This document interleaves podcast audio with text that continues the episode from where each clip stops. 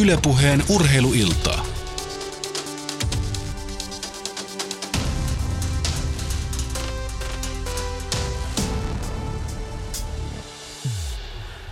Erinomaisen hyvää ja oikeastaan varsin keväistä urheiluiltaa Pasilasta Yle Puheen studiosta, jossa onkin paikalla tällä hetkellä aika hurja joukko, nimittäin Tuulia Kössö, Jere Pehkonen, Hanno Möttölä ja minä sitten isäntänä Jouko Vuolle.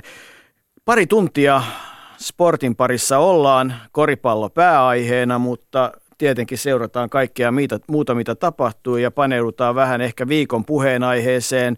Mutta Tuulia, mikä se on päivän puheenaihe? No päivän puheenaihe on ehdottomasti ampumahiidon naisten viesti, joka itse asiassa juuri äsken saatiin päätökseen ja Norjahan siellä vei sitten tämän kultaisen mitalin naisten viestissä.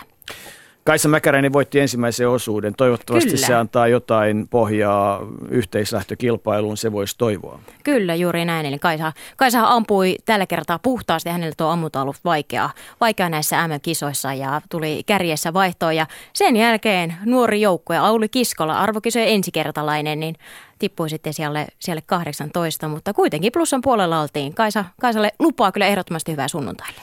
Hanno, mä unohdin katsoa, mun piti katsoa, että kuka on Biathlon tota, NCAA-mestari, mutta en pitäisi ollenkaan mahdottomana, että, että siellä Whistlerin seudulla olisi ampumahiihtoakin harrastettu. Varmaan joo. Kyllä se on sieltä, tota, just tuossa viime viikolla selvästi Michiganilla, niillä on kalastusjoukkuekin, että tota, Michiganin yliopistolla niin, niin löytyy. tiedättekö muuten Tuulia ja Hanno, mikä on virallisten tilastojen mukaan ja Jere, niin Yhdysvaltojen suosituin urheilulaji? Ei mitään tietoa. Keilailu varmaan eniten harrastajia. Ei, kurheilukalastus. Se on muuten totta. No, yhtä kaikki. Toinen puheenaihe on varmaan se, että venäläisurheilijoiden piina jatkuu. Kyllä. Mitään päätöksiä ei tänään saatu. Eli kansainvälinen yleisurheiluliitto aikoi Monakossa käsitellä venäläisten hyllyttämistä tuolta Rion olympialaisista, mutta sitä päätöstä siirrettiin toukokuulle. Eli vielä piina jatkuu ja useita kuukausia. Antti Pihlakoski siellä kokouksessa paikassa, paikalla ja, ja siellä on ollut aika kuumat tunteet, koska esimerkiksi äh, kansainväliset isot sponsorit, kuten Adidas, on ilmoittanut IAFlle, että, että jos ei asioita saada järjestykseen, niin, niin sitten tämä yhteistyö loppuu. Eli, eli on ihan selvä asia, että, että asiat halutaan kuntoon. Ää, äh, onko mitään muuta, mikä erityisesti tuli ja tulee mieleen? No erityisesti itse asiassa tulee vielä mieleen se, että sunnuntaina VSTn Pikerin maailman mestaruudesta taistelee kolme suomalaista ja kahdeksan laskea kun tuossa finaalissa on, niin aika hyvä todennäköisyys on sille, että joku suomalaisista on sitten siellä kenties juhli jopa kultaista mitalia. Näitä lajeja muuten ainakin Juutahissa harrastettiin. Siellä on sen verran lunta, että luulisi. Luulis. Tota, Tämä viikon aihe on ollut kyllä aika lailla sillä ikävä, joska se nyt sitten on ikävä, se on realiteetti, mutta joka tapauksessa sellainen valmiste kuin meldonium on noussut pintaan ja, ja tämän urheiluilla aluksi kyllä pikkusen käydään siinä maailmassa, nimittäin ruotsalaisjuossija Abeba Aregavi oli yksi, joka kärys, B-näytekin oli positiivinen, mutta sieltä löytyy Maria Sharapova, Latypov, Pavel Kulishnikov, ukrainalaisia urheilijoita. Sieltä löytyy Anna Lemo, brasilialainen sprinteri. Mennään vähän tämän aineen maailmaan, nimittäin Meldonium on alun perin sydänvaivoihin kehitetty lääke ja se on ollut urheilussa kielletty tämän vuoden alusta lähtien. Siitä on tiedotettu selkeästi ja se on Vadan listoilla, siis kaikkien urheilijoiden pitäisi asia tietää. Mutta sen hyöty on kyseenalainen, näin sanoo ainakin Viron antidoping-toimikunnan lääketiedejohtaja Sergei Iljukov. Ylepuheen urheiluiltaa. Meldonium on vanha lääke, joka oli kehitelty Latvian Neuvostoliiton tasavallassa joskus 70-luvun puolessa välissä. Ja siitä on alun perin sen tarkoitus oli uh, käyttö sydänsairaiden hoidossa, niin sanottu yhdistelmähoidossa, koska sen teho uh, yksinään käytettynä on, on suhteellisen heikko. Ja sitä on korostettu nimenomaan yhdistelmähoidossa muiden lääkäreiden kanssa. Uh, sitten tämän vuoden alusta uh, lääke on, on, on kielletty tietyn mm, päätelmien perusteella ja alkuvuodesta on nyt kielletty myöskin urheilussakin.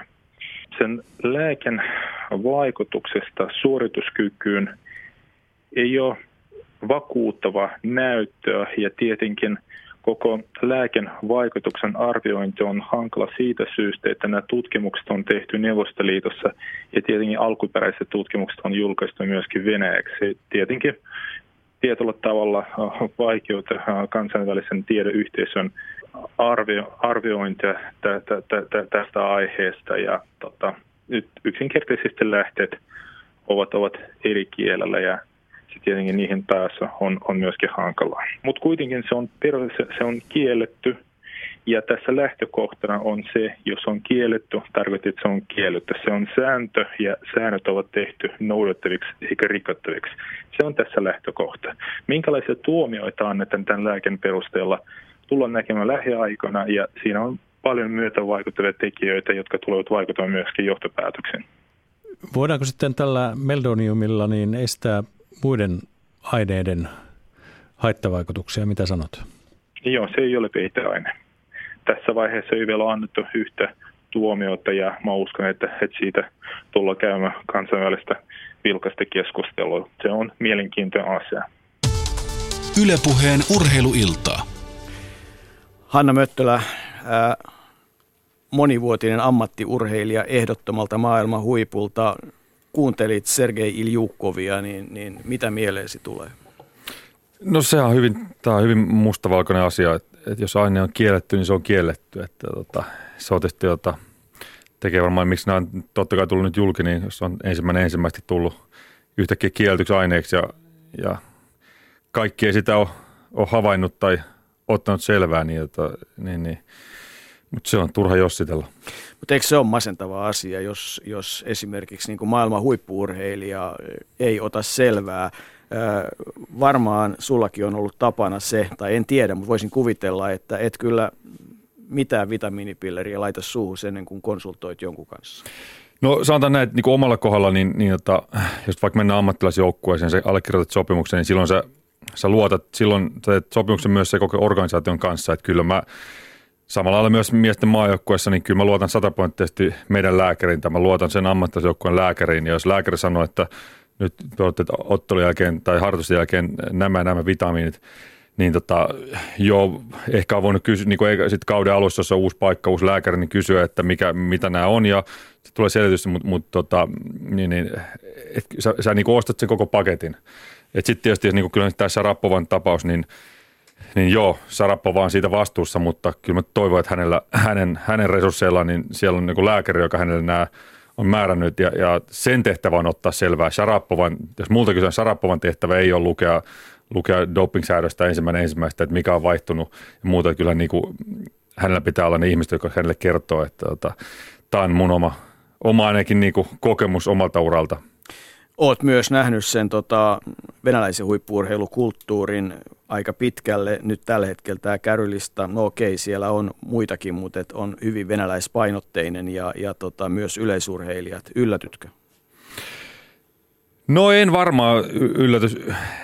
Tota, silloin kun itse menin Venäjälle ja ensimmäinen päivänä sitten kysyin, niin kuin, että, että mitä silloin, silloin, silloin kun tauriin ja muut oli, oli tullut, tota, tullut kieltystä, ei saanut, ei saanut käyttää energia, energiajuomia tai la, lainausmerkissä ei saanut käyttää, jos niitä hirveitä määriä juo Red Bullia tai muuta, niin tota, taisin kysyä, että, niin, että on, onko ginseng niin kuin, tota, uutta, onko ne kiellettyä Venäjän sarjassa, niin, niin se lääkäri katsoi että, että, että, että ei, ei Venäjän sarjassa hirveästi testailla mitään, että se on, kun pelataan eurokappia, niin se on se, niin, että, niin, tota, se tietysti niin vähän, vähän suomalaista, vähän pistää, pistää hymyilemään, mutta kyllä, kyllä sielläkin siinäkin vuonna testattiin ja, ja, ja mutta tämä on, tämä on vaikea asia, et, et, niin, niin kauan kun saadaan koko maailmaan joka, joka sarjaan t- samanlaiset rangaistukset, samanlaiset testaukset, niin, niin tämä, on, tämä on hyvin vaikeaa. On, ja tästä oikeastaan pari päivää sitten kiinnitti huomiota just siitä, että kun Arizona Coyotsin Jared Tinord jäi kiinni kielletyistä aineista. No NHLn työehtosopimuksen mukaan ei kerrota ensiksikään mikä aine on. Ja toiseksi rikkeestä tuli 20 ottelun pelikielto. Se on heidän sopimuksensa, että et näähän ei suinkaan ole tasamitallisia. Kyllä Yhdysvalloissa taitaa olla niin, että paikallinen antidoping-toimisto on aika vaikeuksissa, koska jos lähdetään tekemään oikeusjuttuja, niin voi tarvata kenen rahat loppuu ensimmäisenä. Joo, tämä on niin amerikkalaiset ammattilaissarjat on tavallaan oma, oma, oma asiansa ja, ja, ja myös millä tavalla se on eri, hyvin mielenkiintoista, millä tavalla fanit siellä suhtautuu eri lajeihin. Nyt baseballissa kaikki kärryt, niin fanit on, käy todella kuumana, mutta sitten taas niin kuin sen maan suositun sarja, NFL ja amerikkalaisen jalkapallosarja, niin ei, ei siellä faneja hirveästi kiinnosta, eikä niitä, eikä se, että jos oman, oman seuran linjamies on, on käyttänyt jotain, jotain joskus, niin ei, ei se, se, se, ei ole heille ongelma. Näin, näin ainakin on, on, on ymmärtänyt ja et, et se, on, se on hyvin vaikeaa meille täältä Euroopasta katsoa, katsoa sitä, et, et, tota, mutta sitten taas mutta aina kysellä, että no varmaan sä olet niin kauan jenkeistä, varmaan tuli jotain vastaan, niin voin sanoa, että kertaakaan, ei yliopistossa eikä NBS, niin ei ole, eikä koko uralla ei ole ikinä, ikinä tarjottu, eikä, enkä ole, enkä ole nähnyt, että tota, kyllä nämä niin kuin, nämä myös tällaiset huhut, että kaikki käyttää kaikkialla, niin se on, se on, niin, niin se on sellaista penkkiurheilija maanantai, maanantai mun höpinää, että, että tota, varmasti sitä on, mutta itselle ei tullut koko uralla vastaan. Tämä aihe lopetetaan siihen, että, että sulla on nyt HBA, eli Helsinki Basketball Academyn paita päällä, olet tulossa suoraan harjoituksista.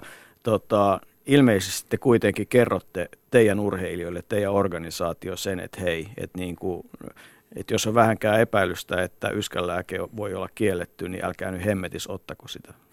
No, no joo, totta kai. Me, meillä siitä on meidän vastuussa on, että on meidän, meidän ja, ja samalla myös niin kuin Korpalloliiton maajoukkueiden lääkäri Aleksi Kallioniemi ja, ja sitten meidän napropaatti Jukka Matinen on ne, jotka huolehtii siitä, että mitä, mutta se on niin kuin, järkevä sääntö nuorille on se, että, että, että, että ei, ei, ei kannata, jos puhutaan lisäravinteista ja muuta, niin, niin kyllä tota, niin kuin, ne on täysin tunnetut merkit sieltä, sieltä tota, markettien hyllyltä. Me ollaan onnellisessa asemassa, että tota, me pystytään ne, me, me kerrotaan, mitä, mitä HBA-pelaajat, tota, mitä, mitkä vitamiinit ja muut, mitkä proteiinit he ottaa, niin, niin tota, sen ulkopuolella ei tietenkään saa yhtään mitään ottaa. Et Euroopassa ei ole niin iso ongelma. Amerikassa taas, niin kuin tiedetään ammattilaisarjoissakin, siellä on paljon tullut kärryjä siitä, että ollaan minkälaisia, tota, minkälaisia niin kuin lisäravinteita vedetty ja siellä on ollut jotain aineita, mitä ei tiedetty ja sitten ollaan taas kameroiden ja mikkien edessä selittämässä, että ei tiedetty, niin jota,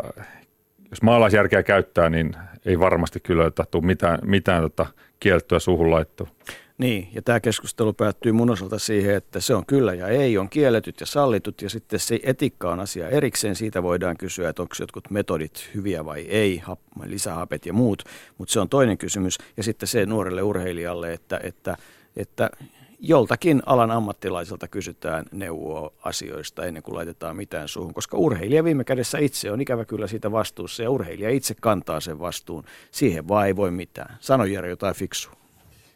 Niin, näinkä se täytyy nähdä ja sitten tota, tosiaan niin kuin huippuurheilussa se, että sulla täytyy olla siellä takana joku tyyppi. Jos et itse ota selvää, niin sitten hommaa semmoinen tyyppi, että, joka ottaa sun puolesta selvää siitä, että onks, mikä on kielletty ja mikä joka katsoo ne listat mitkä niin kuin Sharapovan tapauksessa väitetysti on lähetetty e-maililla sähköpostiin ja ei ole sitten epähuomiossa tajunnut niitä lukea, niin kyllä siltä joku pitäisi sellainen löytää, joka ne lukisi. Ei, ei siis, ei, ei, ei, ei, ei, ei tämän taso urheilijalle, ei tuommoista siis, mutta, mutta se on toinen asia.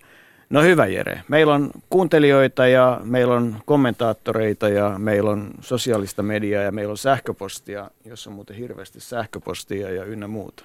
Näin on. Tämän tietoiskun jälkeen et voi ainakaan sanoa, että et ole tiennyt sitä, miten tänne voi ottaa yhteyttä studioon, koska ää, tavat, millä tänne voi lähettää tämän illan keskustelun tiimellykseen omia kysymyksiä ja kommentteja ne ovat seuraavat. Twitterissä hashtag urheiluilta. Siellä voi jo nyt äh, ihailla Joukon ja Hannon kuvaakin. Sinne Oho. on tullut Hannon Twitterin kautta sekä toinen osoite, minne kannattaa itsensä hankkia, niin on yle.fi kautta puhe. Siellä Shoutbox toimii myöskin kahdeksan asti. Ja jos sähköpostia haluat käyttää, niin urheiluilta at yle.fi toimii myöskin tämän illan ajan. Ja muutenkin, jos tulee jotain ideaa näiden iltojen sisältö, sisällön sisältöön, niin saa sitäkin lähettää sitten vaikka mullonkin, kun on lähetys käynnissä.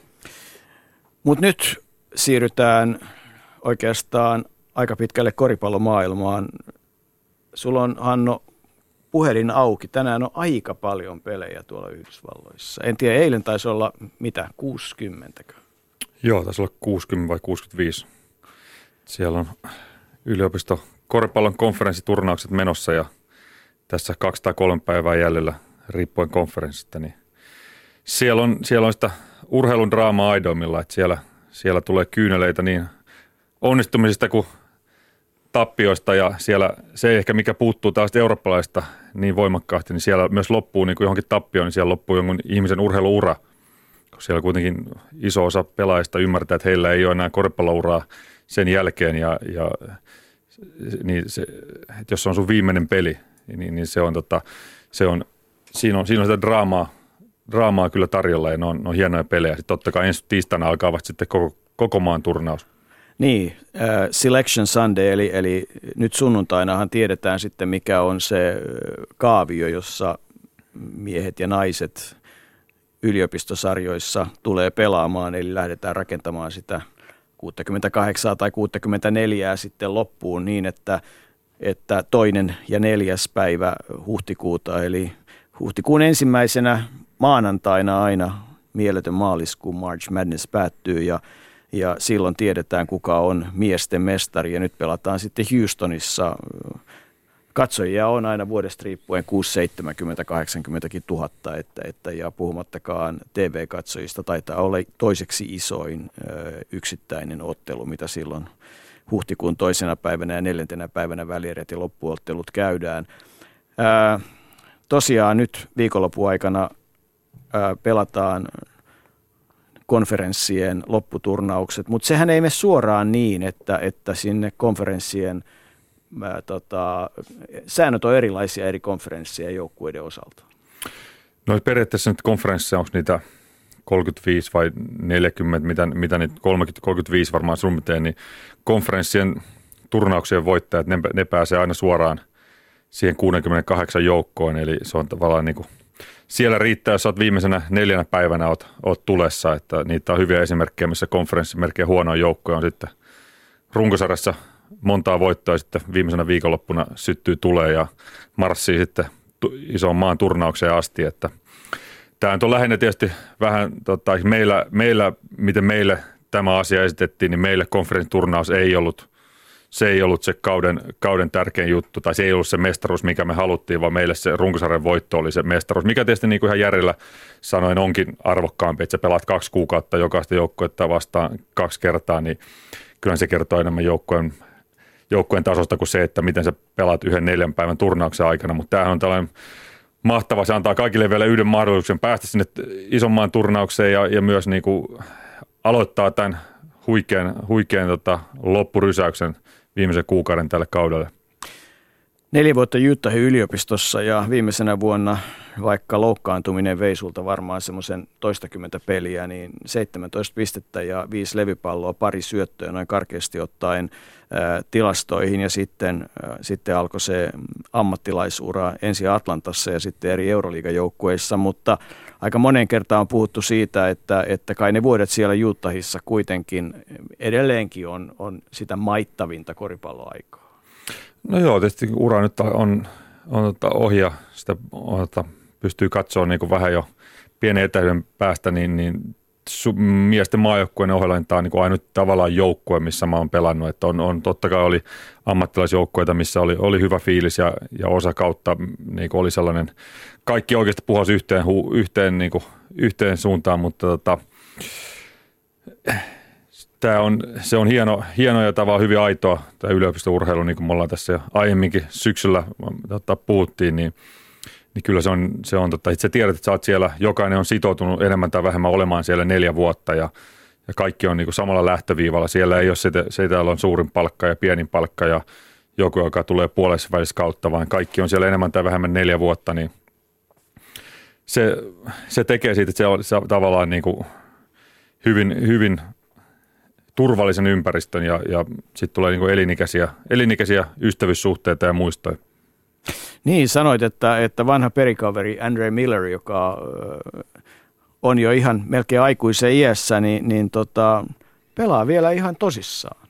Joo, Andre oli hieno, hieno mahdollisuus pari viikkoa sitten pääsi San Antonioon nyt vetämään vielä playoffsit ja, ja kuka tietää vaikka ottaisi mestaruudenkin vielä, näin, ainakin – ainakin mulla on sanonut, että tämä jää kyllä hänen viimeiseksi kaudeksi, että, että muutama kuukauden mua vanhempi, että kohta tulee tässä kuussa taitaa tulla 40 täyteen, niin se on ihan kunnioittavaa. Niin, Andre Miller, yksi niitä Utahin hienoja pelaajia. Jutta on tänä vuonna rankattu yhdeksänneksi. Onko sulla selkeää näkyä siitä, että kuinka pitkälle se turnauksessa voi riittää? No, heitä varmaan pääsee, tulee varmaan niin kolmossijoitetuksi siihen omaan, omaan kaavioonsa, eli kun tulee neljä, neljä eri kaaviota siihen sitten lopulliseen 64 joukkueeseen, niin kyllä ekasta viikonlopusta pitää päästä läpi, eli, eli kaksi voittoa ottaa, ja sitten CG, sit se on aika paljon kiinni siitä, että minkälainen joukkue tulee vastaan, että viime vuonna he pääsivät pääs siihen 16 joukkoon Sweet 16 ja, ja, ja siitä jokainen voitto on, ne on aika vaikeita, että – se ensimmäistä viikonlopusta pitää selvitä. Ja sitten sit, siellä voi hyvällä onnella tulla vastaan joku tuhkimotarina, joka on selvästi sua heikompi, tai sitten sit voi tulla sua kovempi vastustaja. Ja, ja, ja tämä on sen niin hienoa, kun tässä on yksi, yksi ottelu ratkaisee ja siinä, siinä ei auta sanoa, että joutu, me oltaisiin pelattu viisi ottelua, niin me oltaisiin voittuisi neljä, mutta se pitää silloin yhdessä ottelussa olla valmiina pelaamaan. Ja sitten mikä tekee tästä vielä tavallaan vähän arvaamattomampaa on se, että kaikki pelataan neutraalilla kentällä. Että kenenkään kotikenttä, yleensä äärimmäisen isoja tällaisia domeja, isoja halleja, missä, missä voi olla vähän vaikeampaa erilaiset valot. Etäisyys korin takana on, on hyvin pitkä katsomoon, niin heittoprosentit saattaa välillä olla aika alhaisia, niin, niin tota, mielenkiinnolla odotan. Niin, Suomen heittoprosentti oli tota, aika korkea itse asiassa ö, koko kauden, koko yliopistokauden aikana, mutta – Minkälainen se tie silloin, kun menitte finaaliin, oli teidän osalta? Niitä tuntemuksia lähinnä tässä mietin. Onko se mielessä vielä? No, ei, no ei, nyt kun sanot, niin se on totta kai. Tietysti tämä, tämä Selection Sunday, minkä tuossa äh, mainitsit, niin se oli sellainen, että ei mulle Suomessa tulleena, silloin ei internettiä ollut, kun sinne meni 96, niin ei mulla ollut tietoakaan siitä, että mikä tämä on tämä Selection Sunday, mutta se on se, se hetki, kun silloin sunnuntai, sunnuntai-iltapäivällä jokainen yliopistojoukko on kerääntynyt johonkin oman, oman koulunsa jonnekin sohville ja, ja isolla screeniltä ja joissain paikoissa on vielä tuhansia tuhansia faneja mukana ja sitten katsotaan mihin, ketä, ketä vastaan meitä pelaamaan, niin siitä tavallaan se alkaa ja, ja me, mun ensimmäinen vuosi oli, oli sellainen, me mentiin, mentiin kahdeksan joukkoon, niin me oltiin koko kaksi viikkoa oltiin reissussa.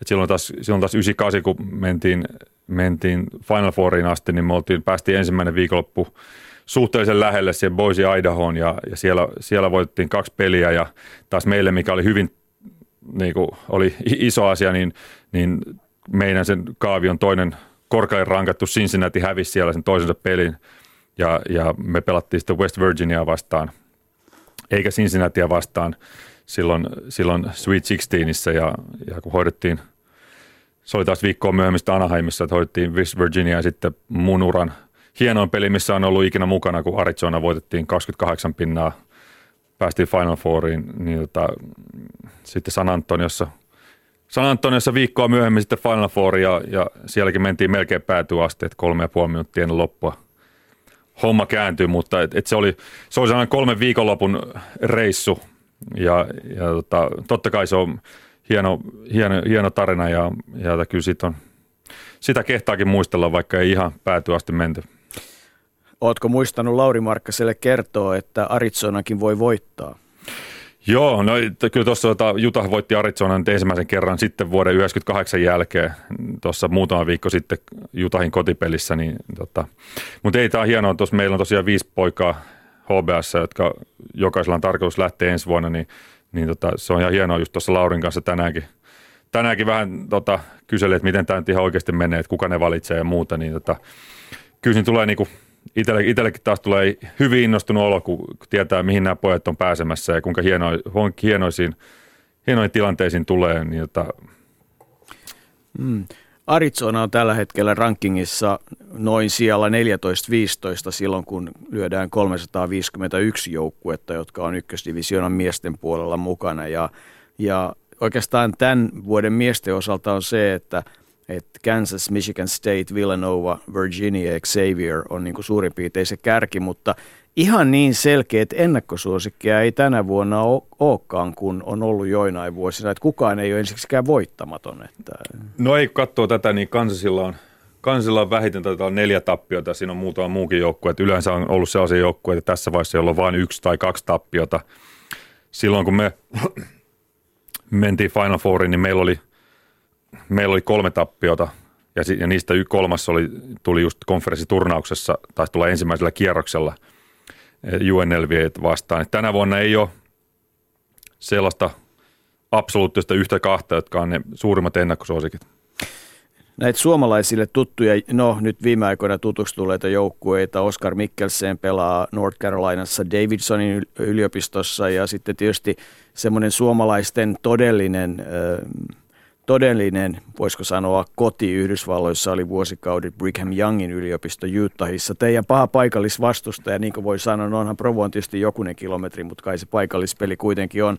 BYU on rankingissa 77 ja Davidson noin 63. Onko Davidsonilla mitään mahdollisuuksia turnaukseen? No tänään pitää ainakin voittaa. Niillä on, eilen, eilen voitti Lasallen ja, ja tota, kyllä niiden pitää nyt päästä niiden konferenssiturnauksessa pitkälle, että en tiedä riittäisikö finaalipaikkaa vai pitääkö voittaa konferenssin turnaus, että heillä on ollut selvästi vähän vaikeampi vuosi kuin viime vuonna, mutta tota, toivotaan. Et, mutta toi on tosiaan, että tuossa nyt kuuntelin just yliopistovalmentajan haasteluita, niin kyllä yleinen käsitys on, että tänä vuonna on enemmän kuin ikinä niin 10-15 joukkuetta, jotkut sanoo jopa 20, jotka hän oikeasti voi päästä hyvin pitkälle, puhutaan finaaliin asti, niin sikäli tämä on niinku, superjoukkuetta ei ole olemassa nyt tänä vuonna, mutta äärimmäisen tasaisia. Sitten on myös joukkueita, joilla on harvinaisesti kyllä näitä senioritähtiä.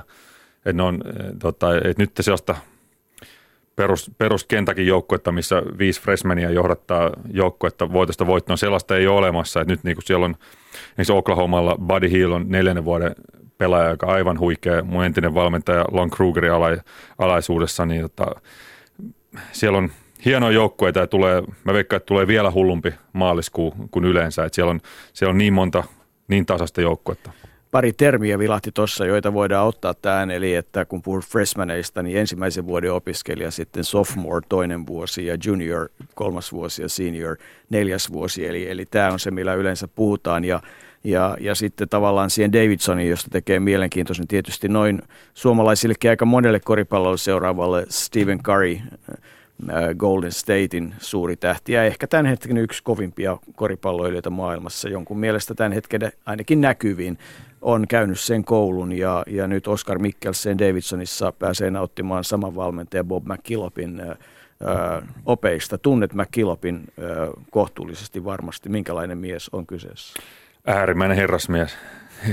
On hänen kanssaan hyvin miellyttävää on sitten sähköpostit, puhelimitse tai, tai paikan päällä. Tuossa kuukausi, kuukausi sitten olin, olin vierailemassa äh, taas Oskarin luona ja jota, kun jota, Bob McKillopin ja hänen poikansa Matt McKillop, joka on siinä apuvalmentaja heidän kanssaan, kun on istunut aamiaisella siinä tunnin, niin tota, tuntee itsensä aika taas paljon paremmaksi ihmiseksi. Että kyllä heillä, heillä on tapa kyllä tota, ottaa, ottaa viera, vieraat huomioon ja, ja erittäin hyviä keskusteluita ja Oskarista ja hänen tulevaisuudesta ja, ja, ja sanotaan näin, että eri, eri tota, erilainen herrasmies kuin oma edesmennyt yliopistovalmentaja, niin että, että, että, että, että kun Bob McKillop tuli tänne pari vuotta sitten katsomaan Oscaria, kun oli Oscar oli jo sinne sainannut, niin tuli katsoa meidän treeniä puku päällä ja kravaatti kaulassa, niin, niin että, se on hienoa täytyy sanoa, että, että ei voi olla toimittaja, toimittajanakaan arvostamatta miestä, jolle laittaa sähköpostin ja kysyy, että olisiko jossain välissä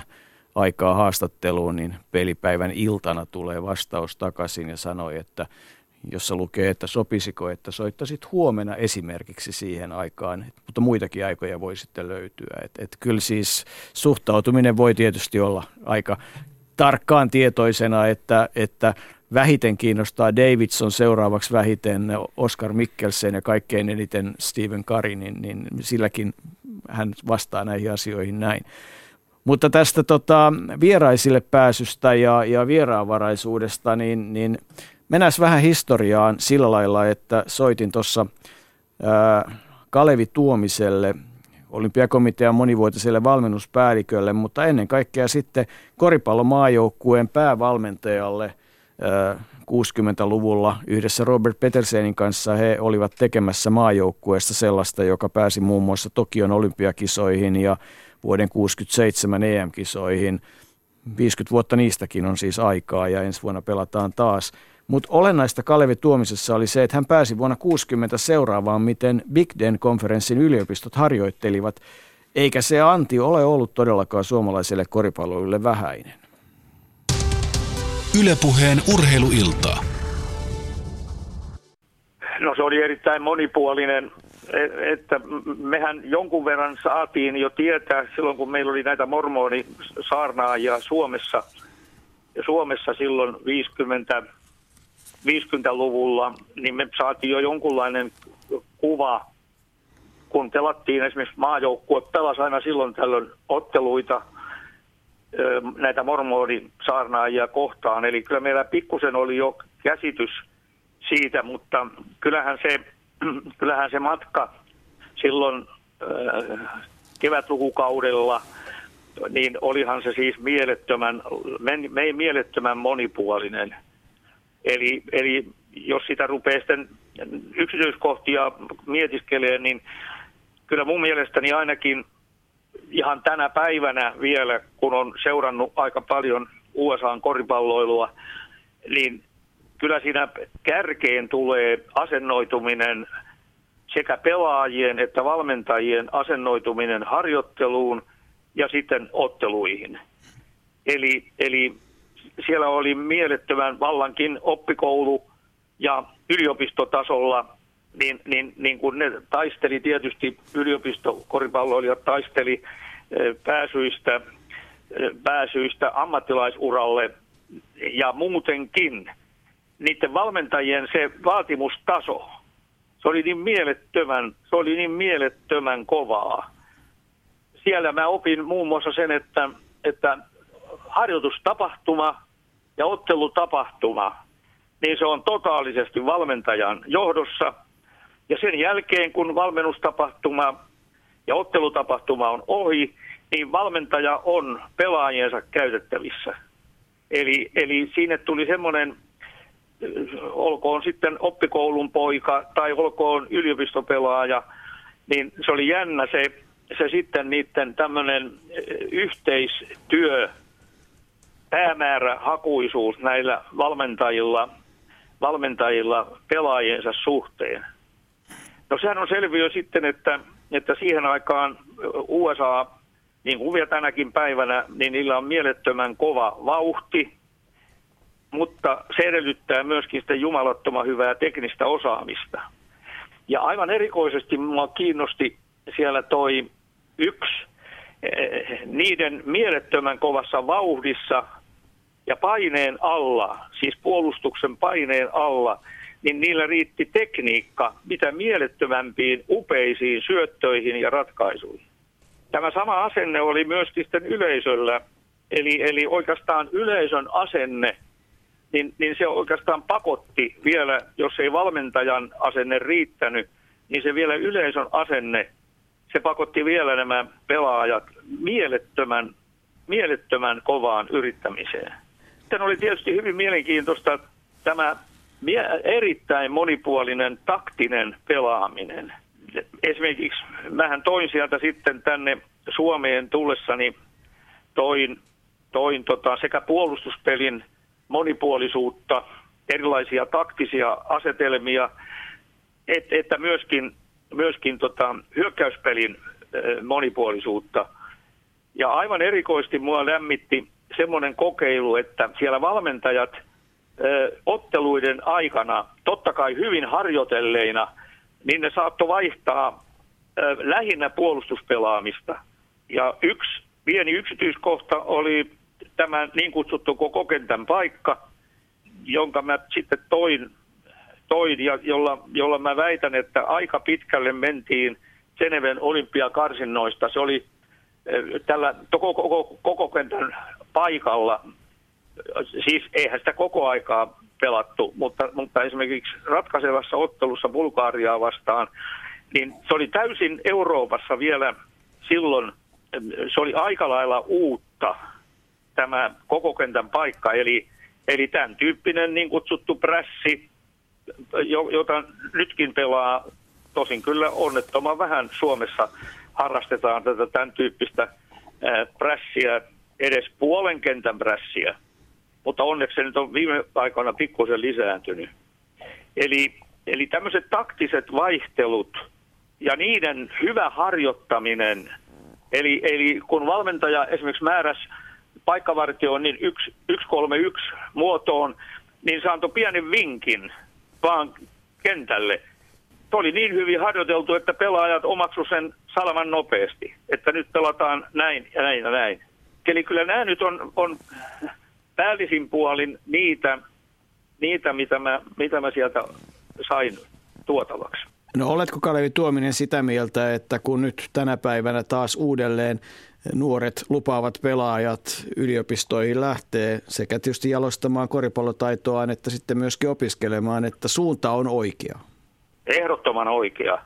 Ehdottoman oikea, mutta ei se saa, ei se saa mennä ihan pelkästään, että luotetaan siihen, että meiltä menee riittävästi pelaajia joko Keski-Eurooppaan tai USAhan, niin ei, ei siihen saa luottaa, vaan kyllä meillä on myöskin omaksuttava hiukkasen monipuolisempi harjoittelu ja sitten tämmöinen harjoitusten ja otteluiden vaatimustaso, niin sitä tattis pikkusen kyllä kohentaa. Mutta kyllä se totta kai se on toi USA on se, jodekka pitää, pitää lähinnä pyrkiä. Ylepuheen urheiluiltaa. Tähän vaiheeseen voisi varmaan sanoa, Hanno, että respect, että jos me 89-vuotiaana pystytään analysoimaan asioita läheskään yhtä, tarkku, yhtä suurella tarkkuudella, niin se on hyvä asia, mutta kai sieltä tuli tuttuja asioita sullekin. No joo, kyllähän, että, kyllähän siinä on että yksi, yksi suurista suomalaisista valmentajista, että Kallu Tuominen, ja, ja että se, on, se on ollut iso asia meidän lajille, että, että on, on että hänkin lähtenyt vähän merta edemmäs kalaa jo, jo aikoja sitten, ja, ja että, kyllä siinä niin kuin yksi asia on, on pien, pienillä asioilla tuonut sitä vaatimustasoa tänne ja tietysti oli EM-kisoja ja olympialaisia, mihin pääsitte tota, edustamaan, niin nämä on tärkeitä lajissa kuin lajissa. Niin, se on oikeastaan aika mielenkiintoinen historia, että, että kun on nyt ollaan teemaksi otettu se, että vähän tätä yliopistokoripalloa mietitään, ennen kaikkea tietysti sen takia, että nyt taas tällä hetkellä paljon meidän nuoria pelaajia sinne lähtee, voidaan pohtia, kelle se sopii ja, ja miksi kannattaa mennä ja niin edelleen, mutta että – 64 67 ne vuodet ensin olympiakarsinnasta läpi kisoihin 12 joukkoon pelaamalla. Se on kova suoritus palloilujoukkueelle, omat EM-kisat 67 ja jo siinä vaiheessa sitten oli näitä pelaajia, jotka äh, Liimon Kari muun muassa ja, ja Sarkalahden, Kalevi Sarkalahtea ja Ville Vainiota ja muuta, jotka pääsi yliopistoihin. No sitten jos me katsotaan että seuraava vaihe maajoukkuekoripallossa on 77, niin siinä joukkueessa oli mukana muun muassa edelleen Kalevi Sarkalahti, oli Jarmo Laitinen, on oli Heikki Kasko, joka taisi olla kisojen hyökkäyslevypallojen itse asiassa paras hyökkäyslevypalloissa tai ainakin ihan kärjessä, pelasi pienessä yliopistossa Dowling Collegeissa. Ja, ja sitten 95 joukkueessa oli jo aika montakin pelaajaa, ja nyt sitten kun katsottiin näitä viimeisiä joukkueita, niin Sean Huff, Tuukka Kotti, Junnu Lee, monet muut on ollut. Sitten sit on tämmöisiä erikoistapauksia, niin kuin Petteri Koponen, joka on valinnut toisen tien, tai Sasu Salin, joka on valinnut toisen tien. Onko tämä niin kuin kuvaa hyvin sitä, että, että, että sillä koulutuksella on ollut suomalaiselle miestenkin koripallolle aikamoinen merkitys? No totta kai numerot ei valehtele ikinä. Et, ota, niin sanoin, että se, kyllähän jokainen on niin kuin yksilö. Et ei, ei, tässä, ei tässä edelleenkään ei voida mennä niin, että joka ikinen pelaaja, pelaaja lähtee, lähtee Amerikkaan. Et kyllähän jokainen on yksilö. Tällä hetkellä meillä HBS on, on se tendenssi, että pelaajat on sitä innostuneita. Vielä nyt käytiin kuusi viikkoa sitten pelaamassa Jenkeissä Prep School-turnausta, niin se vaan niin lisäsi jokaisen pelaajan intoa, kun he koki sen amerikkalaisen urheilukulttuurin ja – Öö, niin sanoin, se on ollut absoluuttinen oikea tie Teemu Rannikolle, Petteri Koposelle, Sasu Salinille mennä suoraan Suomesta Euroopan kentille. Ja, ja tota, mutta nyt tuossa 67-luvulta lähtien niin on, on kovia pelaajia käynyt Jenkki-yliopiston ja en, viimeisen kymmenen vuoden aikana niin puolet miesten maajoukkueesta vähintään on ollut yliopiston käyneitä. Että kyllähän sillä on niin kuin jo historiaa. Hmm. Tota, sanoit, että Helsinki Basketball Academy, eli, eli tavallaan Mäkelärinteen urheilulukion ja, ja sitten ö, akatemian yhdistelmä, jossa tarjotaan hyvät mahdollisuudet. Kävitte Prep School turnauksessa. Mikä itse asiassa tämä sinänsä aika nimekäs tapahtuma on. Mikä sen idea on? No prep schoolithan on käytännössä on yksityisiä lukioita. Ne voi olla ihan sen kahden vuoden mittaisia, ne voi olla sun juniori- ja seniorivuosi tai jotkut voi olla se ylimääräinen vuosi sitten, viides vuosi lukiota.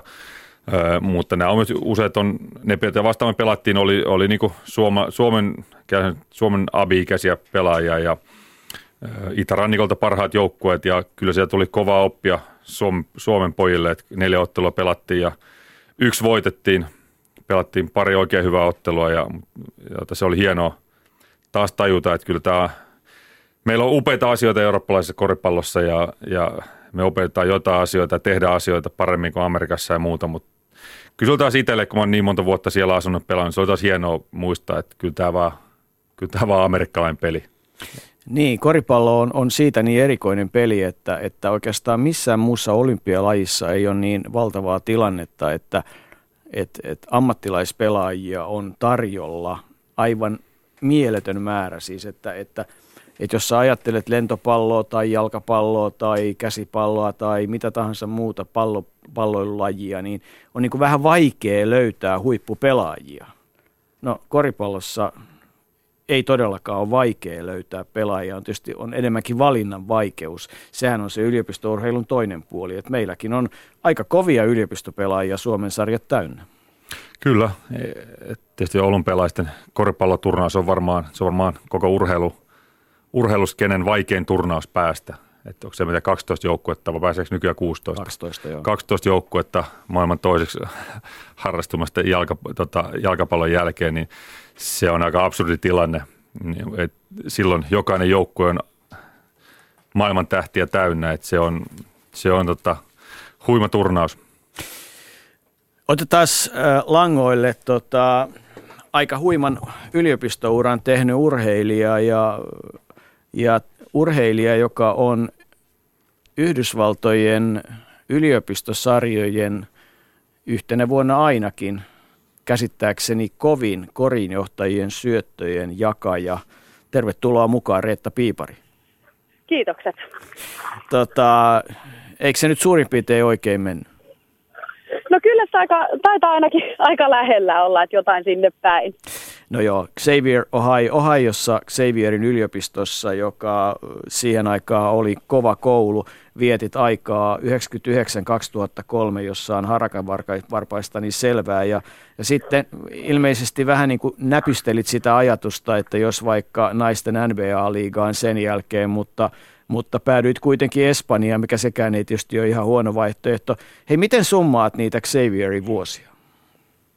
No kyllähän aika huikeita vuosia oli, että oli se niin kuin kokemuksena kaikin puolin todella hieno, että tota, pelillisestikin kaikki meni hyvin ja koulusta valmistuttiin, että se oli niin kuin ne pääasiat. Ja tosiaan niin kuin Espanjaan sitten sieltä ehkä rahkeet ei kuitenkaan sitten ihan sinne naisten NBAihin ei, ei riittänyt, mutta tota, kokemuksena oli hieno käydä kyllä niin kuin leirilläkin siellä, siellä mutta tota, kaiken kaikkiaan hienot, hienot muistot jäänyt niistä ajoista. Niin aikamoinen määrä suomalaisia naispelaajiakin on ehtinyt yliopistoissa olla. Itse asiassa en uskalla edes arvioida, mikä se määrä on, koska niitä on tälläkin hetkellä aika paljon ja sitten aika paljon niin sanotusti vähän alempien divisioonien koulussa. Mutta ihan nopeasti tuli heti mieleen, että, että olihan Hakala Leakin aikanaan Marylandissa ja, ja Heli Toikka pelasi siellä ja Taru pel- Tuukkanen pelasi sun kanssa yhtä aikaa ja, ja monet muut. Eli kyllä se lista pitkä on. Miksi itse aikanaan lähdit? No tota, itse asiassa varmaan yksi syy oli, veli opiskeli siellä, ei tietenkään samassa koulussa eikä lähelläkään niin kuin Ohio, mutta tota, jotenkin sitä kautta ehkä se niin kuin päätös sitten kypsyi ja itse asiassa vähän lähin vaihto-oppilaaksi ensin vuodeksi ja sain sitten jo juniorivuonna eli toisiksi viimeisenä high school vuotena stipendin Xavieriin ja päätin sitten jäädä sille tielle, että kävin sitten lukiot loppuun siellä ja sitten siitä siirryin Seivieriin. Mutta et kuitenkaan jäänyt koko ajaksi sitten sinne, että, että Eurooppa kuitenkin sitten kutsui. No joo, kyllä. Sitten kuitenkin se pelaajaura oli vielä siinä vaiheessa, että teki mieli pelata ja halusi halus vielä kokea jotain uutta, niin se oli ehkä sitten semmoinen päätös. Mutta kyllä siellä aina tulee niin kuin useasti käytyä edelleen.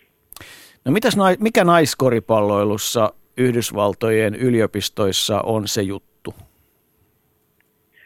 Eiköhän se ole ihan sama kuin varmaan kaikissa muissakin lajeissa sekä sitten siinä miesten koriksessa. Kyllähän se niin kuin,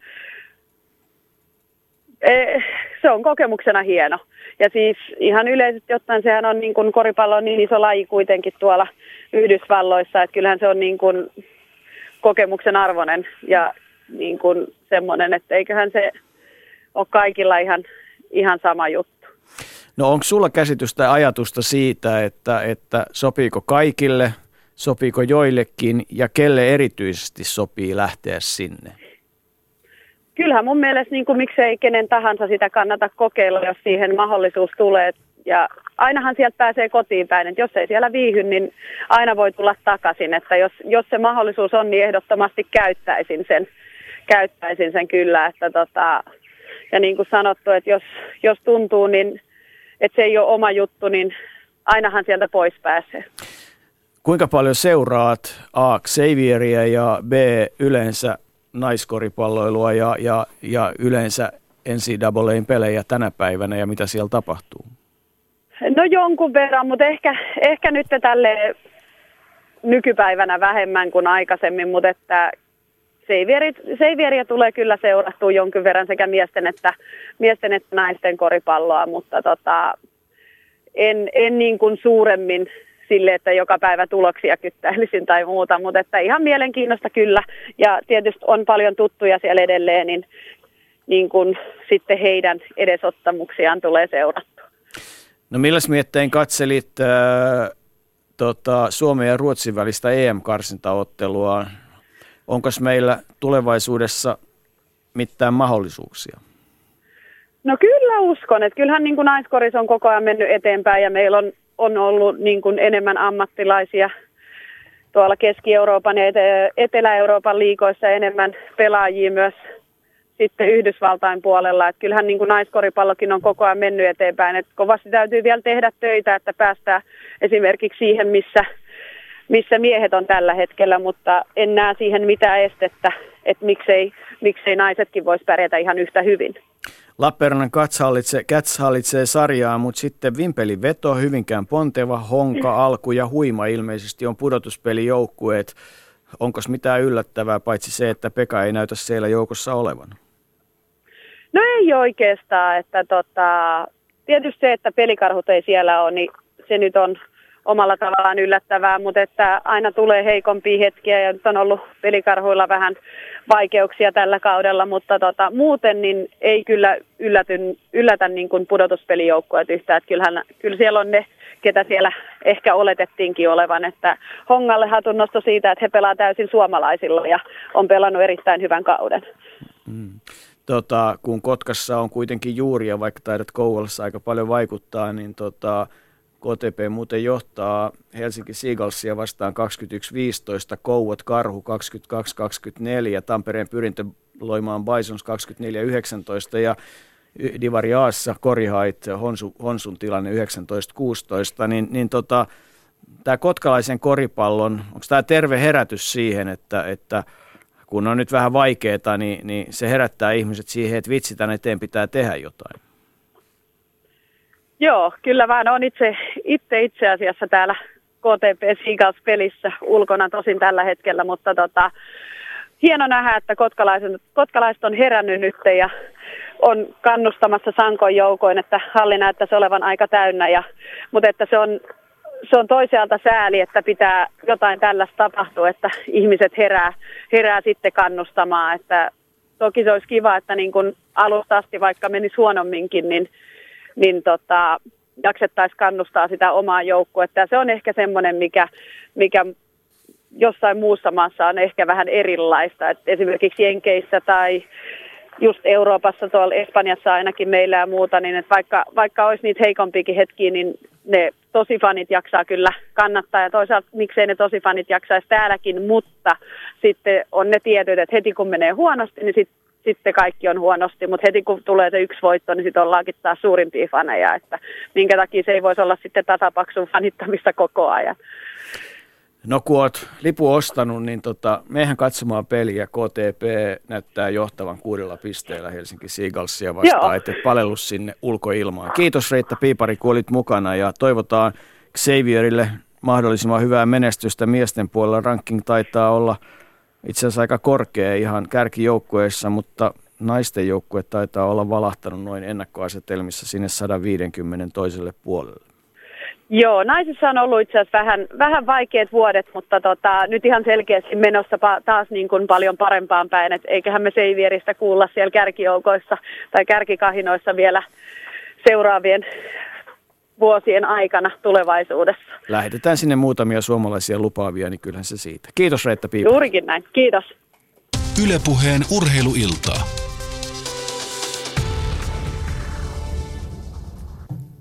Niin, ei kai se tota, logiikka yhtään sen kummempi. Ja ihan pikkusen taitaa olla kuitenkin ä, naisten kärki kapeampi, eli, eli siellä selkeästi yliopistojen huippujoukkue tuntuu vuodesta toiseen olevan samoja ja joku Yukon – joka on siitä harvinainen joukkue, että se on voittanut samana vuonna itse asiassa sekä miehet että naiset ja muuta vastaavaa, niin, niin tuntuu olevan taas tänäkin vuonna aika lailla voittamaton. Että siellä on muutamia tämmöisiä selkeästi niin kovia joukkueita naisissa.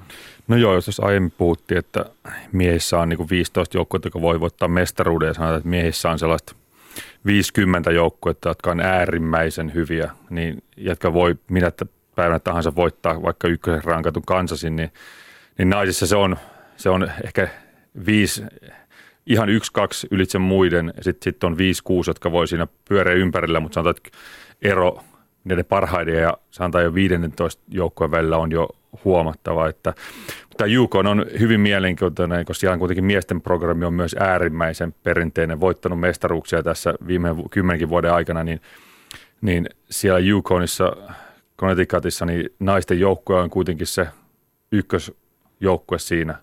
Ja, sieltä, ja, ja se, on, tota, se, se, on se, mikä, mikä päättää, päättää, miten asiat menee siellä ja, ja tupa on täynnä niin miestikin peleissä, mutta ainakin naisten peleissä. Että se, on, se on erittäin hienoa ja, ja tai ne on aika monen, ne siellä on joka vuosi. Et Tennessee oli vielä, kun Pat Summit oli valmentajana, oli siinä, se oli kaksi joukkuetta, nyt Tennessee on tipahtanut, että siinä joka vuosi käy joku yrittämässä ja silloin tällöin Yukon ei voita mestaruutta.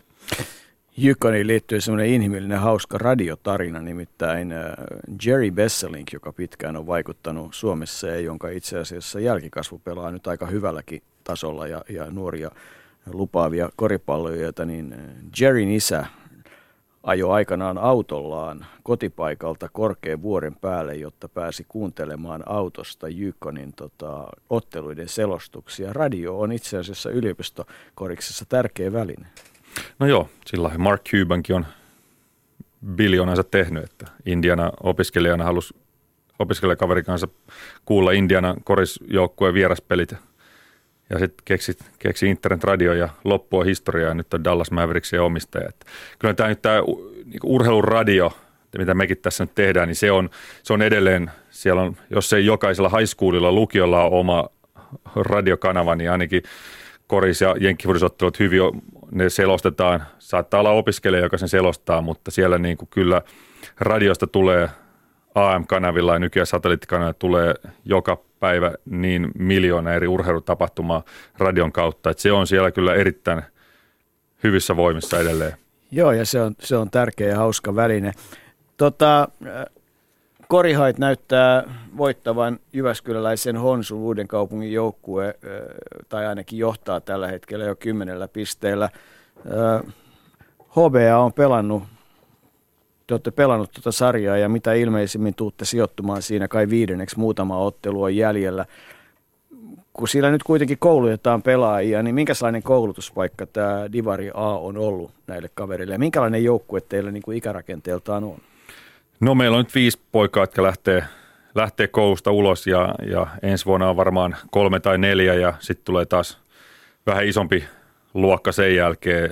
Että, tota, aika hyvin on kuitenkin kolmesta viiteen per, per ikävuosi on, on meillä pelaajia. Et miesten ykkösdivision on, on absoluuttisesti se sarjataso, missä meidän pitää olla ja pelata, pelata. Ja siellä tulee, meidän nuorelle pojille tulee vastaan – tulee erittäin hyviä suomalaisia pelaajia, jotka on menossa korisliigaa kohti tai on pelannut siellä jo kauan ja nyt pelaa ykkösdivisioonassa. Sieltä tulee puoliammattilaisia, ammattilaisia, amerikkalaisia vastaan, niin e- en mä parempaa tapaa meidän nuorille lukelaisille keksi, keksi kehittyä. Totta kai voidaan argumentoida ja varmasti on tilanteita, missä joku pelaaja menee korisliigaan, niin siitä on, siitä on vielä enemmän hyötyä. Ei, tää niin, tätä voidaan keskustella loppuun asti, mutta tuossa meidän progressissa on se, että siinä vaiheessa, meidän lukiopoilla tulee vähän tota pupupöksyä ottelussa, niin ne ei voi syöttää yhdellekään amerikkalaisvahvistuksella, vaan niiden pitää syöttää sitten toiselle 16, 17, 18-vuotiaille ja selvittää ne tilanteet itse. Eli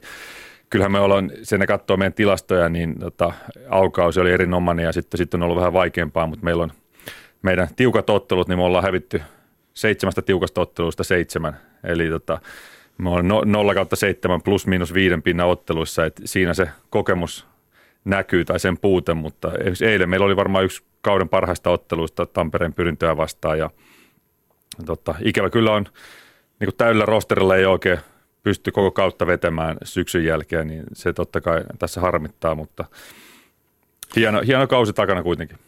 Niin, 30 vuotta sitten kun ykkösdivisioona alkoi, niin siellä oli kaksi joukkuetta, jotka pelas puhtaasti kotimaisin voimin. Kaikilla muilla oli amerikkalaisvahvistus ja se oli henkisesti niin kova paikka, että Kapo ja Karkkilan urheilijat oli ne joukkueet, jotka oli sarjassa kaksi viimeistä ja ne oli just ne joukkueet, joilla ei ollut näitä vahvistuksia ja ja Kapo varsinkin oli yksi lupaavimpia sen ajan joukkueita, jossa oli muun muassa nykyinen puheenjohtaja Antti Zitting pelasi joukkueessa ja monet muut, Rekosen veljekset ja muuta, niin tota, se vaan näytti olevan niin, että 30 minuutin kohdalla vaan tuntui, että, että ne pelit aina ratkesi ja tiukatkin pelit sitten saattoi hävitä.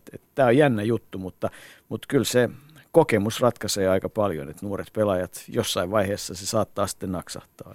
No joo, totta kai se on, jos sulla on vastassa 30-vuotias tai 35-vuotias pelaaja, suomalainen tai, tai jenkki, joka on, niin siinä vaiheessa kun pitää vetää rauhassa ja tietää, että nyt me tarvitaan tähän stoppi tai kaksi stoppia ja kori toiseen päähän, niin pitäähän se jossain näkyä. Mutta silloin se on hienoa, jos me silloin tällöin me nuoret pojat onnistuu siinä ja ja, ja me aloittiin kausi upeasti kuudella voitolla ja siinä vaiheessa jo Suomen hyvin tietävä urheilu, urhe, urheilutoimittajat soitteli mulle, että mitä, tota, mitä jos, jos HBA voittaa Divarin nouseeko korisliigaan, niin, tota, niin, niin, niin tota, sitä keskustelua ei, ei tarvitse käydä, käydä enää. Niin, et, tota, meillä oli vähän kirjoittamatta tavoite, että oltaisiin puolet ottelusta voitettu, että ihan siihen ei päästy nyt, mutta tota, ensi vuonna taas tota, uudelleen meillä on kaksi ottelua, tuplakierros Forssa koripoikia vastaan torstaina ja sunnuntaina, niin ja tota, sitten pedit loppuu, mutta harjoitukset jatkuu, että ei, ei tästä ei, niinku, ei, ei te,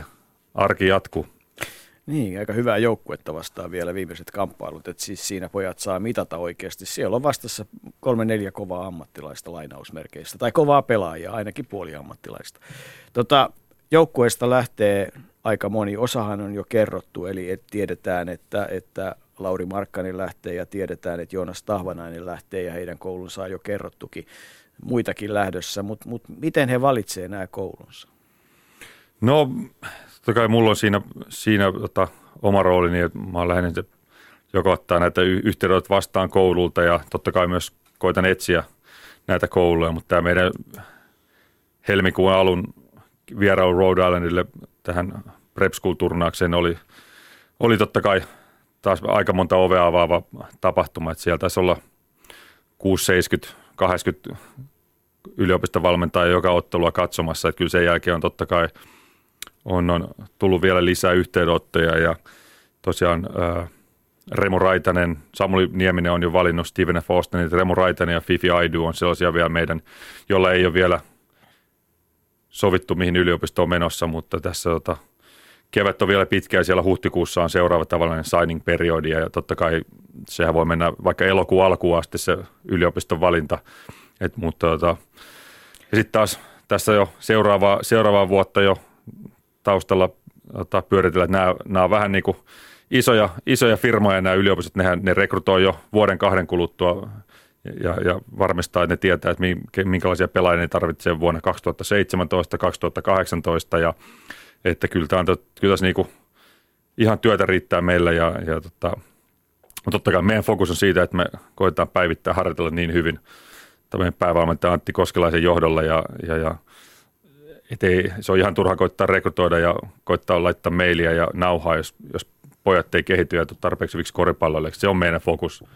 Ja, ja sitten tota, sen jälkeen, kun harjoitus on ohi ja muuta, niin sitten sit, tota, on, on tota, tämä yliopistoasia on totta kai on, on yksi tärkeimmistä, mitä me tehdään.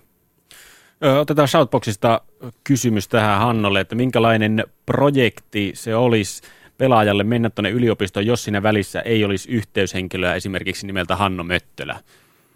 Kuinka paljon se vaikeutuisi? No sanotaan, että niin kuin ihmiset kysyvät, että, että mulla oli huono agentti tai hyvä agentti, niin vähän näitä, niin kuin, että että oikein hyvä agentti pystyy ehkä huijaamaan jollekin urheilijalle yhden sopimuksen, mutta kyllä se se urheilija itse, että kyllä jos et saa tarpeeksi hyvä jossain, niin et sä ikinä mihinkään tule pääsemään. Et, et, eihän, ja, ja kyllä me ollaan Suomen Koripalloliiton akatemia ja niin tässä ei niinku, kyllä mä, mä varmaan tota, niitä rehellisimpiä valmentajia, kun mä oon yhteydessä näihin amerikkalaisiin yliopistoihin. Että mä tiedän, että ne kuulee ihan tarpeeksi sitä, saa ihan tarpeeksi highlight-nauhoja ja kuinka mahtavia pelaajat on. Että, että tota, me tiedetään aika hyvin, mitkä on näiden pelaajien vahvuudet ja heikkoudet ja missä pitää kehittyä. Niin, ja sitten lähetetään, mä lähetän aina kaikki meidän nauhat. Mä sanon, että hei, tässä on, tässä on missä pojat on pelannut hyviä, pojat on pelannut huonosti. Että ei tämä kaveri aina tee 25 pinnaa, että välillä sillä on neljä pinnaa. Ja, ja tota, koska se on, vaan sillä tavalla ainakin mun kokemuksella, että, ja, ja ne myös arvostaa että hyvin paljon. Mutta totta kai siinä pitää olla joku ihminen tai ihmisiä, jotka on, on siellä ollut ja tietää niistä asioista, eikä ihan vain summittain lähetetä, lähetetä sinne. Ja tietysti viimeinen asia on se, että minä olisin se, joka kertoo, mihin, mihin sun pitää lähteä. Että siihen, si, si, sitä vastausta mä en tule ikinä antamaan. Että kyllä se on, se on poikien ja heidän vanhempien päätös – ja, ja tota, kun sinne, ne lähtee sinne pelaamaan ja treenaamaan ja opiskelemaan, minä, mä en sinne lähde. Eli mun tehtävä on vaan etsiä niin paljon informaatiota kuin mahdollista ja avata nämä kanavat ja, ja, ja sitten pelaaja ja perhe ja yliopistot hoitaa lopun. Mutta se ei Hanno riitä, että sä oot hyvä koripalloilija. Ei, totta kai. Just tota, just tuossa kuuntelin tota, yhden yliopistovalmentajan haastella, kun kertoi, että he myös, he tavallaan myös rekrytoi vanhempia. Niin kuin he, Ameri, jos puhutaan, ne on Amerikassa katsomassa jonkun pojan lukioottelua, niin he katsoo katsomaan, mitä hänen, mitä hänen vanhemmat käyttäytyy. Eihän teillä on hyviä pelaajia, jotka he ei ole ottanut, koska he on keskusteluiden perusteella ja miten he käyttäytyy katsomassa, niin he tullut siihen tulokseen, että me, me ei pysty, jos me ei pysty kommunikoimaan kunnolla neljän vuoden aikana, niin tästä ei tule yhtään mitään. Et siinä vaiheessa, jos poika ei saa peliaikaa ja, ja vanhemmat soittaa, soittaa päävalmentajalle niin tota, niin kuin yliopistossa, niin se ei tota, alkaa valittamaan, niin se, se, se, ei, se ei ainakaan Amerikan mantereella tule kuuloonkaan, eikä tietysti niin kuin missään, missään tapauksessa. Niin se on, pitää olla totta kai hyvä opiskelija. Jotkut koulut on, on äärimmäisen kovia akateemisia kouluja. Jotkut, jossain on ehkä ei tarvitse olla niin kova keskiarvo – ja, ja totta kai se on taas niin meidän vastuulla, että ei me voida lähettää ihmistä, joka ehkä ei ole ehkä niin kova opiskelija, että ei ole sitä halua opiskella ihan huipulle asti, niin lähettää kouluun, mikä on erittäin kova akateemisesti. Oscar Mikkelsen ja Davidson on äärimmäisen kova äh, koulu. Ja, ja, ja tota, että Oskulla voisi olla jossain toisessa koulussa varmaan lähelle 4,3,89 keskiarvo. Davidsonissa on, on vähän alempi, että kyllä ne koulut ottaa selville niin paljon kuin pystyy, minkälainen ihminen, minkälainen perhe, minkälainen se on, minkälainen sydän tuolla sykkii. Ja. Toihan tarkoittaa sitä, että teidän pitäisi esimerkiksi teidän HBAssa niin ottaa käytäntöön vähän sama systeemi kuin yliopistossa, että hei, että jos toi koulu ei maistu, niin vaikka olisit kuin hyvä pelaaja, niin ei muuten maistu sitten pelikään. Että, että sitten mennään vähän niin kuin oppikirjojen pariin välillä. No ei, kyllä meillä on, meillä on tällainen käytäntö tässä ollut jo, ollut jo viimeiset pari vuotta ja, ja kyllä pojat tietää, että meillä on koulunkäynti on se numero yksi, että me ollaan Mäklärin ja urheilulukion joukkue ja programmi ja siinä on se lukio syystäkin. Mm. Ja, ja, tota, ja kyllä mä oon ainakin omalla urallani niin, ja lukiossa ja yliopistossa, kun koulu hoituu, niin hoituu pelitkin. Et, et se sellaista, että toisen tekee vaan täysiä mutta, ja sitten toista ei, niin tota, kyllä se pitkässä juoksussa ei toimi. Niin, kyllä huippuurheilijan kai pitää osata järjestää ajankäyttönsä sillä lailla, että – Että, että se opiskelulla on opiskeluaika ja treenaamisella on treeniaika ja levolla on lepoaika ja sitten on aika vielä kavereillekin ja, ja oikein hyvällä urheilijalla tuntuu senkin jälkeen jäävä vielä aikaa. Tämä varmaan pitää paikkansa. No joo, parhaimpia oppeja, mitä mä sain mun yliopistovalmentajalta, että se opetti se, että mitä tahansa sä teet. Jos mä nyt oon tässä vaikka sun vieraana, niin mä teen tätä nyt täysiä. Mm. Mä tuun tähän asenteella, mä oon jollain tavalla valmistautunut. Jos mä oon oppitunnilla, niin mä oon, mä oon siellä täysiä. Mä koitan opiskella niin hyvin kuin mä pystyn ja ja sitten sit, kun mä, mä oon tehnyt sen ja mä tuun harjoituksiin, niin mun ei tarvitse millään tavalla miettiä, että miten se matikan nyt tunti meni tai koe on huomenna, vaan mä pystyn keskittymään siihen koripalloon. Tämä oli laji mikä tahansa, että toi on, toi on hyvin tärkeää, että nämä, nuoret urheilijat ymmärtää sen, että, että, että, että tota, ei, jos, jos mennään kouluun. Sitten se on eri asia, jos ei ole koulussa ollenkaan. Sitten keskitytään vain urheiluun, mutta jos käydään koulua samaan aikaan, niin kyllä se on, se on 50-50. Niin, niin se vaan menee. Ja sitten kun on nämä kaikki tehnyt, niin sitten voi ihan rauhassa tota, katsoa sitä yliopisto- tai NBA-ottelua tai vaikka jääkiekko-ottelua sohvalla tai paikan päällä, koska siihenkin voisit keskittyä, kun siihen sattuu siinä vaiheessa olemaan aikaa, kun muut hommat on hoidettu. Että et, et, ei tämä niin kauhean moni, monimutkaista ole. Yksi semmoinen yliopisto, joka jossa suomalaisia on ollut eri lajeissa valtavan paljon, mutta ennen kaikkea tietysti koripallossa on, on Brigham Youngin yliopisto. Se on mormoniyliopisto Provossa, taitaa olla tosiaan sulle tuttu paikka. Onko ne, ne tosiaan niin kovia paikallispelejä mennä sinne vanhaa Fieldhouseen tai mikä se sitten olikaan ja Provoon tai kun ne tulee Utahiin? No joo, mun ei varmaan pitäisi sitä koulua ääneen sanoa sen nimeä, se on vaan koulu sieltä etelästä. Joo, kyllähän tota Marriott Center BYUssa on, siellä on yksi maan isompia 23 000 fania siellä ja tota, samoin meillä Hansman Center 16 000, niin ne on hienoja pelejä. Et mä olin aikoinaan mun rekrytointivierailu, olin, olin uuden vuoden aattona katsomassa just Utah BYU, niin se oli, sen jälkeen oli aika helppo tehdä päätös, että tämä on varmaan sellainen – sellainen paikka, mihin mä haluan tulla ja kokea näitä fiiliksiä. Että tota, siinä tosiaan ollaan, niin kuin, siinä on vähän viharakkaussuhdetta, että tämä on tällainen holy war. Tämä on perheitä, jotka uskonto on heille yhdy, y, useille mormoniuskontoon puolelle ihmiselle Jutahista se yhteinen, mutta sitten tämä kaksi koulua repii perheet ja jossa varmaan melkein avioliitotkin kahtia, että – tota, Robert Petteri Petersen, jota suomalainen koripallo saa paljosta kiittää, niin tota, hän tietysti järjesti sitten suhteillaan sinne aika paljon paikkoja ja varmaan Petteri oli takana siinäkin, kun Timo Saarelainen aikanaan 80-luvun puolivälin paikkeilla. Itse asiassa taitaa olla 30 vuotta siitä, kun Timo lopetti koulun Bivaijussa. Ylepuheen urheiluiltaa.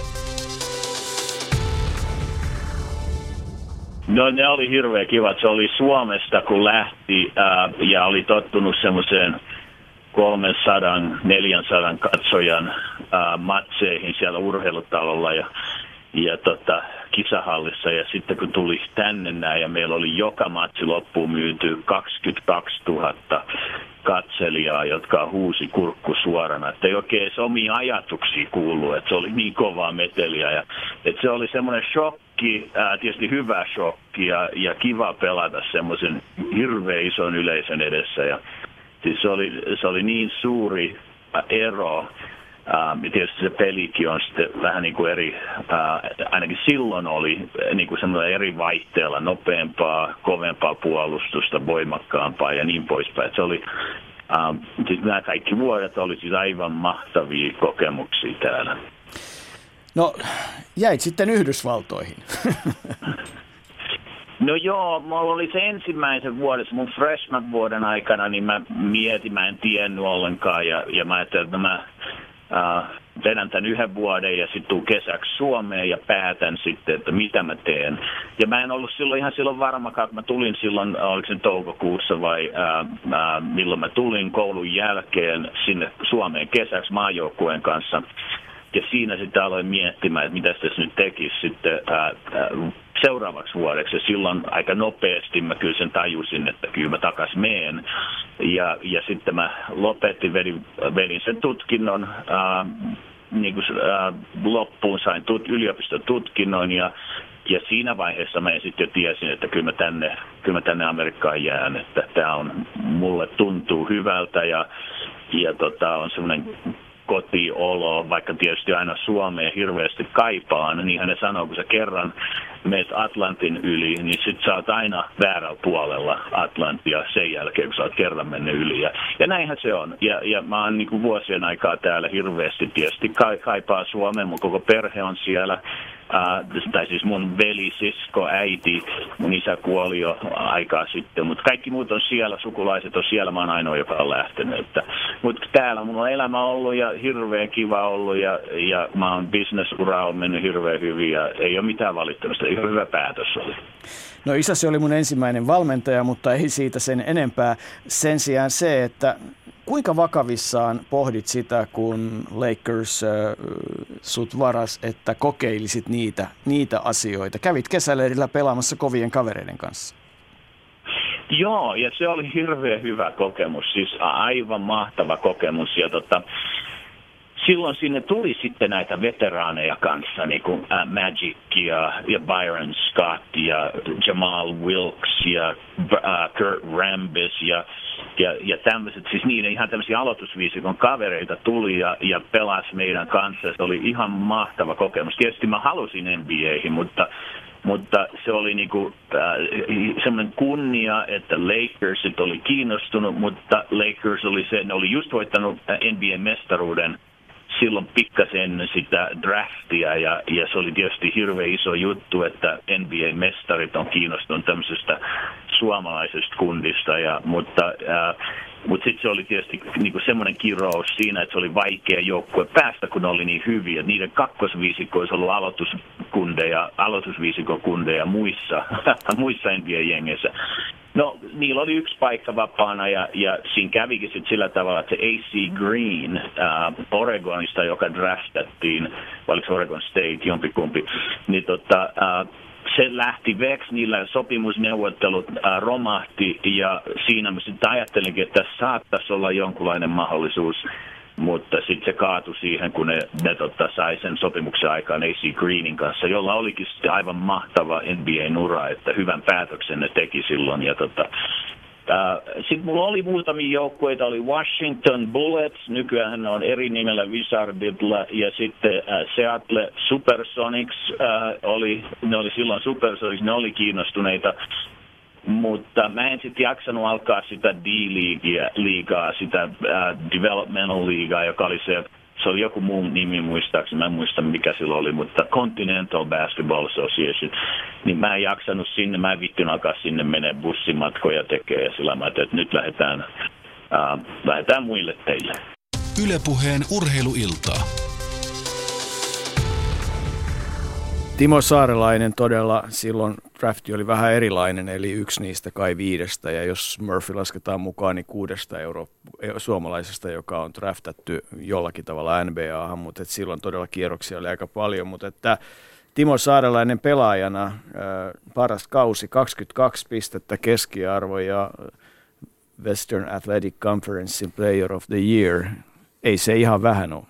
No he, ainakaan itse, itse en ollut Wackissa kertaakaan Player of the Year, taisin kerran olla kuulua ykkösviisikkoa, et ei kyllähän, tota, ja mulla oli ilo tutustua vähän Timoon silloin tota, mun NBA-vuosina, että muutama kerran, tai silloin asua Denverissä, kun mä pelasin, niin tota, tavattiin, ja tota, kyllä mulla on, mulla on aina ollut äärimmäinen kunnioitus Timo Saarelaista kohtaan, vaikka niin kuin ei, ei, ole, ei ole montaa peliä Timolta nähnyt, vähän highlightteja joskus nähnyt, katsonut netistä, mutta ylipäätään nämä Timo ja, ja muut, niin kuin tässä aiemmin puhuttiin, jotka on, on sitä latua avannut tuonne Jenkkeihin ja ylipäätään kansainväliselle koripallolle, niin kyllä, jota, kyllä, kyllä mulla on, niin kuin, ota, on ollut onni, onni, että näin pienestä maasta on lähtenyt kuitenkin niinkin paljon ja niin kovia pelaajia.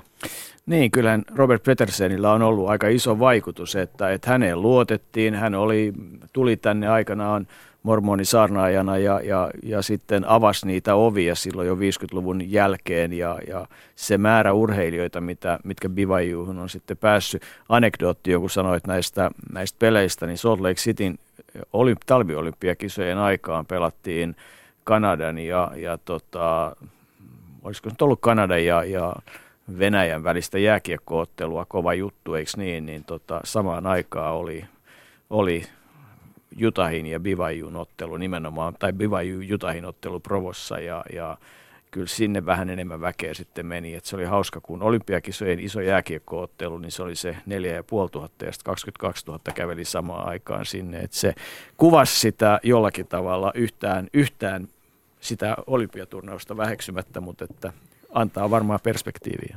No joo, itse asiassa tällä hetkellä on, se on hyvin, että no mun, mun vinkkelistä erittäin hieno tilanne. Jutahan on dominoinut viime vuodet tätä, onko tämä laissa kuin laissa tätä äh, ja BYUn kaksinkamppailu. Tällä hetkellä ne on täysin eri konferensseja, että Utah lähti tähän ison Pac-12 ja, ja totta kai meillä on helposti mollata BYUta tästä. Mutta koripallokentillä niin viimeisen tuossa kolme-neljä vuotta, niin lähes joka ottelussa, niin kerran taas olla Jutahin pelaaja ja muuten ollut BYUn pelaaja, joka on, ne on kerran vuodessa pelannut vuosivuoron jommankumman kotikentällä. Siinä on ollut aika, aika rumia tilanteita ja nyt, nyt tota Jutahin valmentaja puhaa sitten pelin poikki tuossa pari kuukautta sitten ja ilmoitti, että me ei, enää, me ei, me ei pelata bivoita vastaan nyt enää tulevina vuosina, että, että me edetään tämä vähän tämä cool down periodia ja siinä on, se on nyt ihan osavaltion poliittista johtoa myöden nyt, se on, se on nyt tutkinnassa, että mitä asioita on rikottu ja muuta, että, että pitääkö Juta pakottaa pelaamaan BY, mutta siellä tosiaan, että BYn pelaajilla on ollut jonkinlainen tarve, tarve vähän että ottaa koiruuksia käyttöön ja, ja tota, niin nyt ja tota, totta kai mä dikkasin, että se ottelu pelattaisi joka vuosi, mutta, mutta tota, että kyllä tämä on iso asia siinä osavaltiossa. Niin, mutta kyllä tota, tietysti jos tuohon puoleen yliopistourheilussa mennään, niin eihän sekään mikään puhtaiden pulmusten leikkiä ole, että kyllä siellä ihmiset tekee samanlaisia hölmöyksiä kuin missä tahansa muussakin ja kyllä ikäviäkin uutisia saadaan olla, että nyt Rick, Bean, Rick, Rick Pitino on koulu, joka on kuitenkin yksi merkittävimpiä, niin on aikamoisen skandaalin pyörteissä, kun pelaajien rekrytointiin on käytetty milloin escort-palveluja ja, ja, ja siinä on kaikenlaista tämmöistä skandaalia, et, että tota, et ei se nyt pelkästään tosiaan puhtaiden pulmusten leikkiä ole. No sitten kun on, puhutaan kymmenistä sadoista miljoonista, millä, millä nämä pyörii Yhdysvaltojen yliopistojen urheilubudjetit, niin siinä on voitoilla on merkitystä. Ja kyllä silloin niin kuin kaikessa bisneksessä niin kaikenlaiset keinot on, on niin kuin käytössä. Ja tuossa on top 25 on Louisville ja toinen on SMU, jotka on kumpikin. Louisville on tällä hetkellä 14 rankattu, mutta ne ei saa osallistua edes oman konferenssin turnauksen. Niiden kausi loppui jo viime viikolla ja, ja just näistä, näistä edellä mainituista syistä, niin jota, totta kai kun on noin paljon rahaa ja noin paljon kiinnostusta, niin silloin aina – aina liikutaan harmaalla alueella, oli mistä tahansa kysymys. Otetaan sosiaalista mediasta kommentteja myöskin. Ennen kuin teen sen, niin muistutetaan, että Twitterissä hashtag urheiluilta on se keino, millä tänne saa omat kommenttinsa laitettua sekä myöskin Yle verkkosivut osoitteessa yle.fi kautta puhe ja sähköposti on urheiluilta at yle.fi. Shoutboxin puolelta tällainen kysymys, että miten tärkeää suomalaiselle pienestä koripallomaasta tulevalle on etenkin parikymmentä vuotta sitten, kun menee yliopistokoripalloilun maailmaan, niin siellä sitten tämä niin kuin paras mahdollinen verkostoituminen, joka sen kautta voi sitten tulla Suomeen ja tuoda sitä tietotaitoja ja niitä kontakteja, jolla sitten mahdollisesti saa taas suomalaista koripalloa nousuun ja niitä apuja sieltä.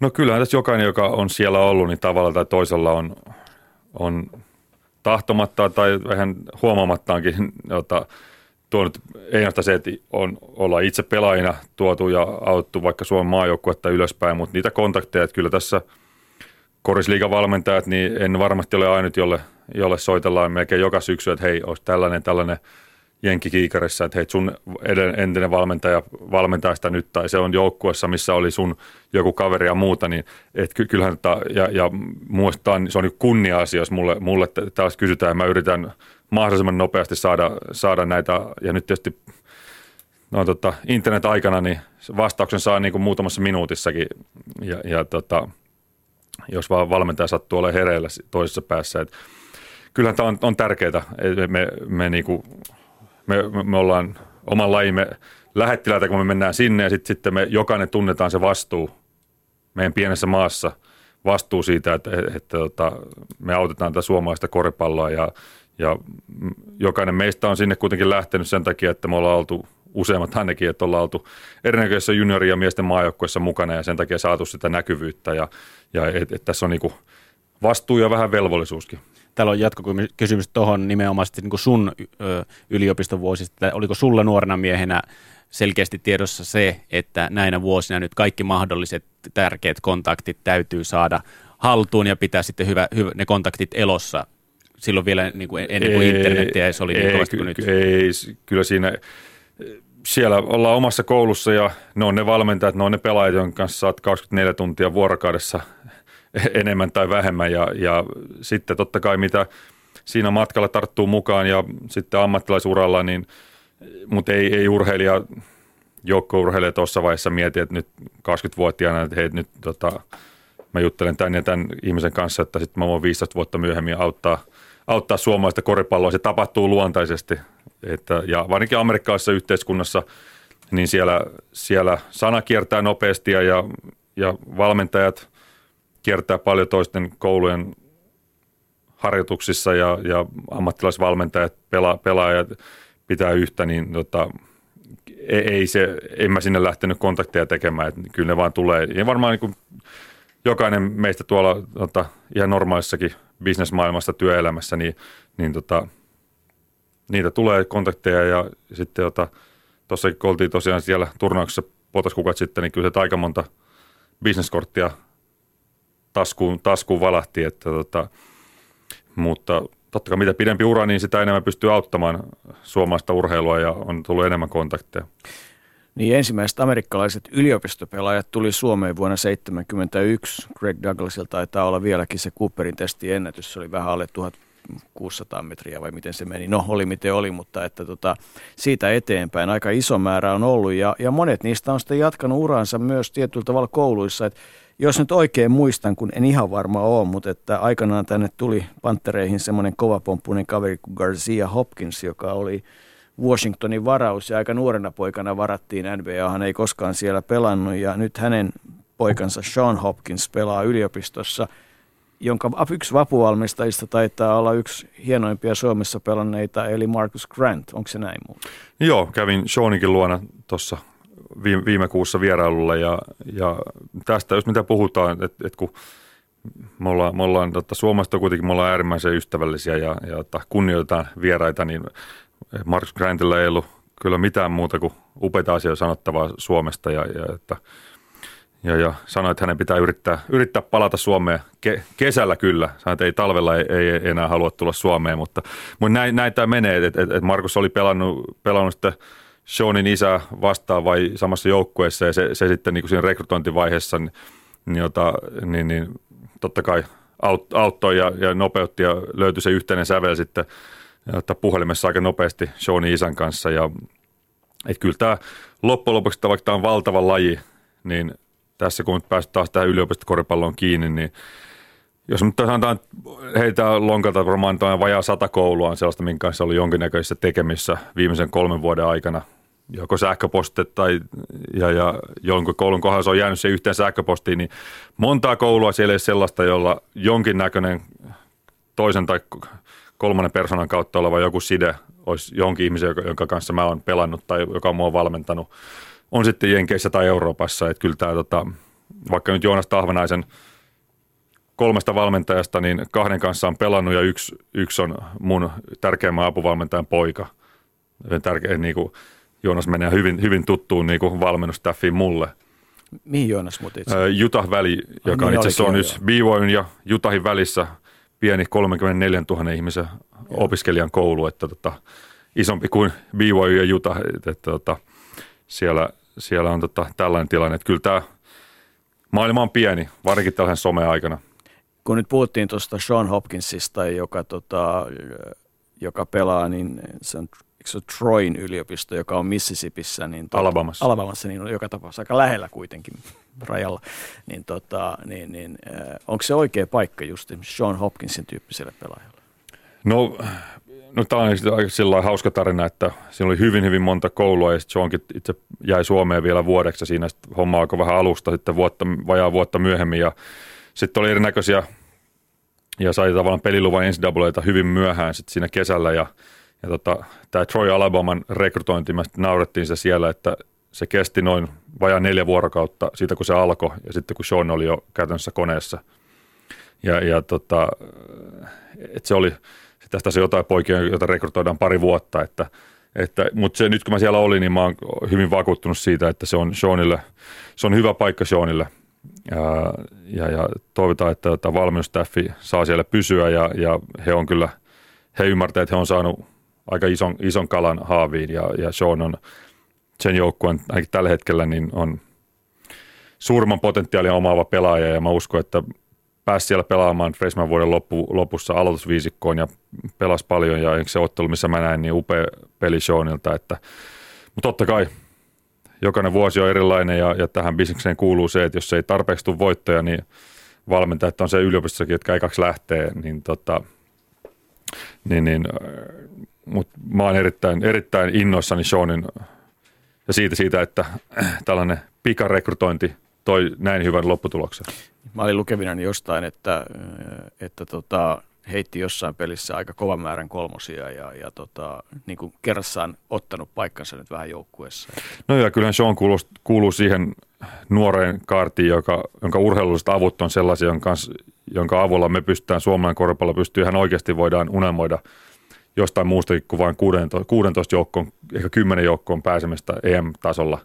Että tota, me tarvitaan taitoa, heittovoimaa, mutta sitten meidän pitää pikkuhiljaa alkaa päästä sinne huippujen tasolle myös atleettisuudessa ja, ja, ja Sean nyt, tota, niin kuin jokainen muistaa, joka muistaa hänen isänsä, niin se, tota, Sean ei paljon isästään jää. Että, tota, en, en, nähnyt, en ole vielä nähnyt Seanin hyppäävä kolikkoa kori, korilevy yläreunalta, mutta ei paljon jää. Niin, mies, joka ei osannut heittää, kun tuli Suomeen lainkaan ja teki kaikki donkkaamalla korjalta, oli kai viimeisinä vuosina sarjan tarkin kolmen pisteen heittäjä, että näin se jossain vaiheessa menee. Tota, mutta nämä on hauskoja tarinoita, siis, siis tämä nimenomaan on se koripallon hienous, että et, et löytyy erilaisia aasinsiltoja, erilaisia yhteyksiä ja, ja tota, kyllähän kun puhelimeen saadaan nyt sitten Jarmo Laitinen, joka varmaan on langan päässä, niin tota, kyllä Jarkki sullekin varmaan puhuttiin tässä Sean Hopkinsista ja Garcia Hopkinsista, niin e, sulla olisi monta tarinaa esimerkiksi Garciasta varmasti kerrottavina, mutta älä kerro kaikkia. Ei, ei, ei tota, no, täytyy myöntää, että nyt en ole ehtinyt kuuntelemaan sun lähetystä. Tässä oli tärkeämpää tekemistä. Piti pelata äidin kanssa marjapussia. Täällä Älä, Jäi, kerro, jäikö, älä, jäikö, älä kysy semmoista, mitä olette keskustelleet. En kysy, mutta, tota, mutta puhuttiin oikeastaan siitä, että, että Sean Hopkins on ottanut paikkansa omassa yliopistossaan Alabamassa Troyssa ja, ja on pelannut muutamia hienoja pelejä nyt tässä freshman-vuotensa tai ensimmäisen opiskeluvuotensa lopussa, mutta Jarmo Laitinen, sun tie monen muun suomalaisen tavoin vei aikanaan Bivajuuhun ja, ja pelasit siellä ne vuotesi tai vietit aikaa ja opiskelit Mi- miten sä summaat omat yliopistovuotesi? No, suurin asia on se, että kyllähän, kyllähän nuorella ihmisellä, joka, joka opiskelee, niin opiskeluelämä on, on missä päin maailmaa se tahansa ootkaan, niin kyllä opiskeleminen on kivaa. Ja, ja, ja sitten kun pääsee vielä niin kuin täysin toisenlaiseen kulttuuriin, toisenlaiseen, toisenlaiseen elämäntyyliin ja vieraaseen kieleen vielä tutustumaan, niin onhan, onhan ne niin kuin huikeita ja mahtavia kokemuksia mun urani oli, oli sikäli vähän toisenlainen, että 40 vuotta sitten puhuttiin, puhuttiin tota noin, koripallosta pikkasen eri lajina kuin mikä koripallo nykyään on. Et koripallo on, on Suomessakin niin kuin ammattilaisten laji, huipulla ammattilaisten laji. Ei silloin ollut ammattiurheilua, ei koripallo ollut ammattiurheilua. Et, et hyppäys, hyppäys tota noin, niin suomalaista koripalloliikasta Amerikkaan oli, niin kuin, oli niin kuin, todennäköisesti se oli silloin vielä suurempi kuin se nykyään on. Mm. Olit kuitenkin jo esimerkiksi äh, päässyt ilmeisesti edelleenkin tota, nuorimpana kokeilemaan myös miesten maajoukkueessa, että et, et sä nyt ihan noviisi ollut.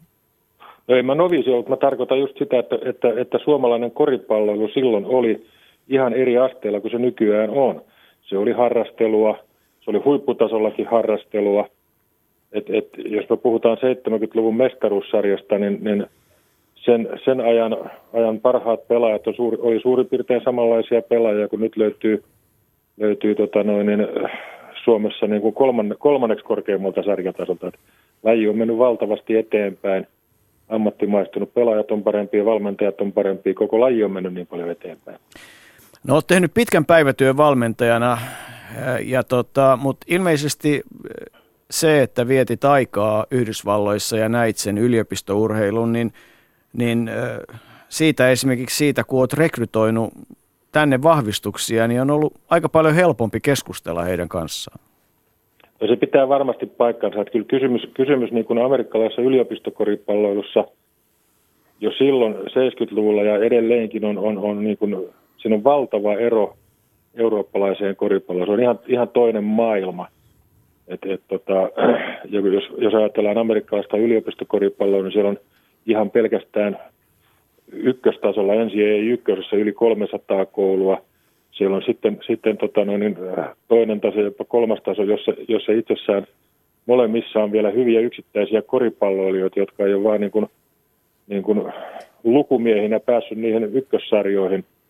Ja se täytyy aika paljon ymmärtää, että siellä, siellä on niin kuin hyvinkin erilainen, erilainen kulttuuri. On, niin kuin, on niin kuin on niin kuin ihan, ihan tota huipulla olevaa osaamista ja sitten, sitten jopa ykköstasolla on niin kuin kohtuullisen heikon tason niin kuin taustan omaavia kouluja. Et, et ne elot, erot on ihan valtavia. Niin kuin tietysti on isossa maassa ja 300 koulun sarjassa, niin erot on, va, erot on valtavia. Miten, miten sun aikanaan, oliko Petteri Petersenillä sormet käsissä siihen, että, että olit nimenomaan Brigham Youngin yliopistossa? Joo, Petteri oli se, joka järjesti. Mulla oli silloin kun mä olin, olin niin kuin, siellä oli just, just silloin kun mä menin, niin sieltä tuli Monni Sarkalahti pois, vähän aikaisemmin Ville Vainio pois. Ja Petteri oli oikeastaan siihen aikaan ainoa, joka, joka niin kuin järjesteli täältä Suomen päässä niin kuin stipendejä sinne päin. Ja Petterin taustat oli biivaajuussa.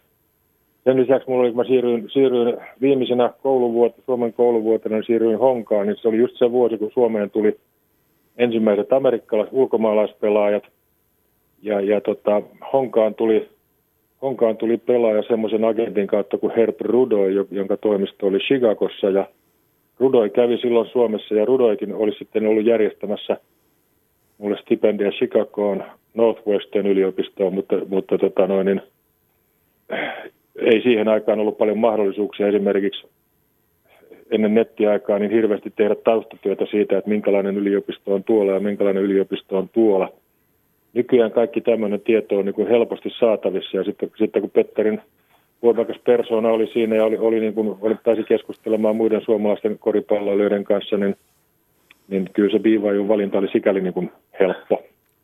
Hanna Möttölä kuuntelee vieressä korvat punaisena kaikkea, mitä, mitä sanotaan Bivajusta suurella kunnioituksella, mutta välttää kovasti Nimenomaan sanomasta. punaisena, ei sinisenä. Niin, nimenomaan punaisena, ei sinisenä. tota, no, kun nyt katsot tällä hetkellä tätä, tätä tilannetta, jossa, jossa tota, aika paljon lupaavia suomalaisia pelaajia taas lähtee ö, kohti kovia kouluja ja heidän eteensä tehdään aika paljon työtä ja, ja valitaan paikkoja ja avitetaan, niin, niin tota, oletko tyytyväinen suomalaisen koripallon kannalta? Erittäin tyytyväinen. Siis mä, mä olin itse aikoinaan 15 vuotta nuorten maajoukkuessa ja, ja tota noin, niin, sanotaan viimeisin ryhmä, jossa olin, olin mukana, oli 86 syntyneet. Ja siitä ryhmästä oli, lähti lähemmäs, en nyt ihan ehkä kymmentä kaveria, mutta lähemmäs kymmenkunta kaveria lähti, lähti tota noin, opiskelemaan yli, Jenkki-yliopistoon. Ja mä pidin sitä hienona juttuna. Mm. Se, se on varmasti tilanne semmoinen, että se ei ole, se ei ole kaikille se paras ratkaisu. Jos, jos ajatellaan tämmöisiä Petteri Koposia, Teemu Rannikoita, joilla on, joilla on niin kuin, jo 16-17-vuotiaana kiiltää niin kuin kiiltää niin kuin ammattilaisura koripallossa, niin voi olla, että niiden paras tie on, on tota noin, niin suoraan Eurooppaan. Mutta siihen aikaan, kun mä valmaisin nuorten maajoukkuetta, niin Euroopassa, Eurooppaan ei ollut oikein mahdollisuus mennä, mennä niin kuin nuorena miehenä. Ainoa paikka, jonka, jonka mä niin kuin tiesin, oli Frankfurtin akatemia ja ei sinne niin vaan niin kuin menty. Et Jenkki-yliopistoihin meneminen oli tietyllä tavalla niin kuin luonnollisempi ratkaisu näille kaverille, jotka meidän, meidän nuorten maajoukkuessa niin kuin, niin kuin pelasivat. Ja se, mikä, niin kuin, mikä pitäisi aina sanoa näille nuorille, jotka harkitsevat sinne Jenkki-yliopistoihin menemistä, niin jos ei se homma niin kuin onnistu, niin sieltä seuraavana viikonloppuna pääsee koneella pois. Ei se ole niin kuin, toivoisin, että kaikki, jotka sinne menee, niin onnistuu, onnistuu siinä hommassa ja pelaa sen neljä vuotta siellä, hankkii itselleen niin koulutuksen ja sen lisäksi kehittyy koripalloilijana. Mutta jos se jostain syystä ei niin kuin onnistu, niin sieltä pääsee aika nopeasti pois. Teit uraa valmennuksen ohella, jota olet siis tehnyt vuosikymmenet ja teet tälläkin hetkellä. Ja, ja, ja lisäksi teit muun muassa kai aika kovan mainostoimistouran ynnä muuta. Ö, saitko siis koulutuksen Vivajusta?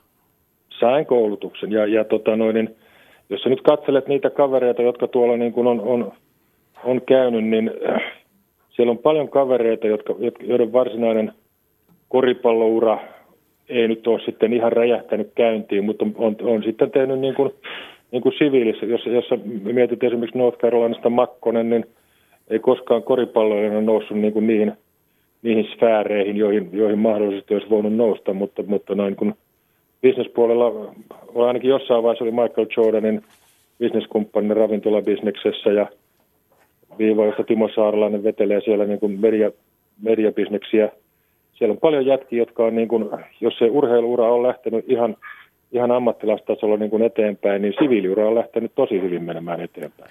Niin joo, siellä tänä jokainen, päivänä. jokainen tota, se, se, ei ole niin kuin pelkästään sen urheilun varassa se sinne meneminen, vaan siellä on, siellä on niin kuin paljon muitakin vaihtoehtoja. Niin, Mikko Noopila taitaa, teki kovan uran, pelasi myös Euroopassa ammattilaisena, mutta taitaa olla New Mexicossa tällä hetkellä ihan kohtuullisessa pankkihommissa. Että et kyllä näitä tarinoita on ja, ja että ne ei ole niin toisiaan Joo. poissulkevia missään tapauksessa. Ei, ja nimenomaan, nimenomaan se, se, tota noin, niin, se verkostojen luominen siellä on niin kuin, niin kuin tietyllä tavalla aivan, aivan toisessa mittasuhteessa kuin mitä sä, mitä sä pystyt verkostoja luomaan – jos sä esimerkiksi teet koripallouraa Suomessa.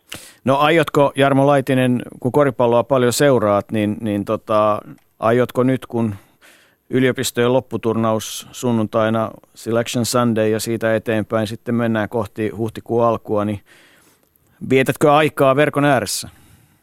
Ihan varmasti vietän. Kyllä yöt, yöt, silloin siirrytään, mä olen aikaisemminkin näin vuosina elänyt sillä tavalla, että kun, kun, kun tuota, no, niin Suomessa alkaa aurinko nousemaan ja – piten, päivä pitenee, niin, niin laitinen siirtyy sitten Amerikan aikatauluihin, että päivät suurin piirtein nukutaan ja katsellaan koripalloa joko, joko telkkarista tai, tai läppäristä. Jarmo Laitinen, tota, ei voi muuta kuin toivottaa, toivottaa sulle hyvää turnauksen seuraamista ja rankka kevät on edessä, koska sitten alkaa tietysti myös NBAn pudotuspelit. No juuri näin. Muutama kuukausi tässä eletään niin kuin Amerikan kellojen mukaan. Jotain on siis jäänyt siitä Bivain ajasta. Hei, oikein hyvää kevättä ja, ja tota, äidiltä ei saa viedä kaikkia rahoja marjapussissa. Asia selvä, kiva. Ylepuheen urheiluiltaa. Jos hän sanottiin tuossa tota, Kallu Tuomisen osalta, että respect, niin kyllähän tota, Jarmo Laitisellekin voi antaa, että kyllähän aika huimia tarinoita on. Ja sitten hän on tarjonnut myös amerikkalaisille yliopistopelaajille, tuli vaan mieleen Anthony Cadia ja muuta, että tämmöisiä tiettyjä riskivalintoja ottanut tänne ja, ja omalla persoonalla onnistu sitten joidenkin kavereiden kanssa niin, että ne on sitten oikeastaan jo pohjalla käynyt ura on lähtenyt uudestaan liikkeelle. Joo, kyllähän Jarkki on erinomainen kommunikoija ja mä olin, ota, oli kunnia olla, olla Jarkin, Jarkin oli meidän apuvalmentaja mun ensimmäisessä juniorimaa, juniorimaajoukkueessa ja, ja siitä asti oltu – oltu yhteyksissä ja, ja, tota, ja, ja, ja silloin tuli käymä, oli silloin käymässä Provossa mun, en tiedä muista mikä vuosi oli ja Jarkki tuli käymään, käymään meilläkin siellä sitten, jota uskassa Atleksetiin tulla lähelle Jutahin kampusta käymään ja niin tota, kyllähän Jarkki on upea, upean korpalouran tehnyt pelaajana, valmentajana, mentorina ja, ja, ja kyllä sellaisia, joita niin kuin suomalainen koripallo edelleen niin jota pitää pystyä hyödyntämään ja Jarkki on kyllä varmasti valmis antamaan. Niin, itse asiassa aika, aika kun rupeaa miettimään, että, että minkälaisia suhteita on. Me soitettiin Timo Saarelaiselle ja niin kuin sanottiin, niin Nopilan Mikko varmaan tuntee aikamoista rakkautta suomalaista koripalloa kohtaan on siellä New Mexicossa ja Luhtasen Juha pelasi aikanaan Mississippissä Martti Kuisma pelasi Floridassa hienot vuodet, oli, oli mukana lopputurnauksessa ja, ja tekee tietysti tälläkin hetkellä valmennustyötä ja niin edelleen. Et, et, et kyllähän siis tätä, osataanko me riittävän hyvin käyttää kaikkea sitä voimaa, mikä meillä, meillä niin tämmöistä veteraanivoimaa on olemassa? Ei varmasti. Hmm. Tietysti ne väylät on vähän, on, mulla on tietysti on todella etuoikeutettu mahdollisuus niin kuin tehdä työkseen tätä ja, ja, ja laajentaa tätä mun, mun verkostoa ja oppia tässä lisää ja, ja suoraan auttaa näitä, nuoria poikia ja, ja tiedät, Salmisen Pekka tekee sama asia HBAn tyttöjen ja, ja myös naisten maajoukkueen valmentajana ja myös Pekkakin oli just Amerikassa käymässä viime kuussa, niin se vaatii kovaa duunia, mutta minusta se on erittäin hieno ja kun näin kahdelta, näin korkealta taholta ihmiseltä kuin Kalevi Tuomiselta ja Jarmo Laiselta tulee niin kuin peukku ylös tälle Koripalloliiton strategialle, että me, me avitetaan pelaajia jenkkeihin, niin että sehän tekee vaan mun työn vielä helpommaksi. Niin ja sitten onhan lisää, kun ajatellaan, että, että Harri Jokela tekee töitä, Lea Hakala tekee töitä tuolla tota, Pohjois-aika yhteiskoulun kanssa. Eikö teillä nyt sinne ole kanssa hyvät, teette joo, yhteistyötä? Joo, Pykki on myös osa HBAta, että meillä on ensimmäinen pelaaja tota, Edon Maksuuni, joka ensi vuonna kirjoittaa, niin hänestä tulee ensimmäinen, joka on käynyt yläasteesta lähtien, seitsemäs luokasta lähtien on Helsinki Basketball Academyn alaisuudessa, että ehdottomasti. Minkälaista tulevaisuutta muuten hänelle povahtaa? No varmasti erittäin, erittäin tota, hienon uran, uran tulee vetämään, mutta totta kai joka päivä pitää töitä tehdä kovaa ja, ja vähän, vähän tuohon hartioihin saada lisää, lisää massaa, niin jotta sitten, sitten pärjää. Kyllä Edonilla on, on epäsuomalainen taito pistää palloa pussiin. Et niitä, me, niitä meillä ei maalipeleissä, ei jääkiekossa jalkapallossa, meitä puuttuu maalintekijät ja koripallossakin korinteko on, on tota, välillä vaikeaa, niin kyllä Edonilla se on se, on se vahvuus. Ja sitten, tota, mutta tota, Edonillakin on erittäin on, tota, todella, todella kovalla, kovalla asenteella tekee töitä ja, ja on, on, on upea nuori mies, jonka kanssa on niin etuoikeutettu pääsee tekemään töitä. Uuden kaupungin Korihait johtaa Jyväskylän Onsua vastaan 77-58 kolmen jakson jälkeen ykkösdivarissa Aassa. Kouot Kauhajoen Karhu 58-52, kun pelataan kolmannen jakson loppua. Tampereen pyrintö Loimaan Bisons 55-45 ja KTP Seagulls siellä on kolmas jakso ja tilanne 43-47. Kotka kamppailee kynsin hampain siitä teoreettisesta mahdollisuudesta, että vielä pääsisi pudotuspeleihin. Nyt on jo noussut Karsian paikalle, mutta tuskanen on ollut Kotkan tie. Ää, Ilpo Rantanen, olet BC Nokian valmennusryhmässä mukana ja meidän kommentaattori peleissä. Ää, KTP kamppailee kynsin hampain, mutta, mutta tota, ei kai se helppo ratkaisu ole, ja te olette tietysti aivan eri mieltä siitä, kuka pudotuspeleihin menee siellä Nokialla.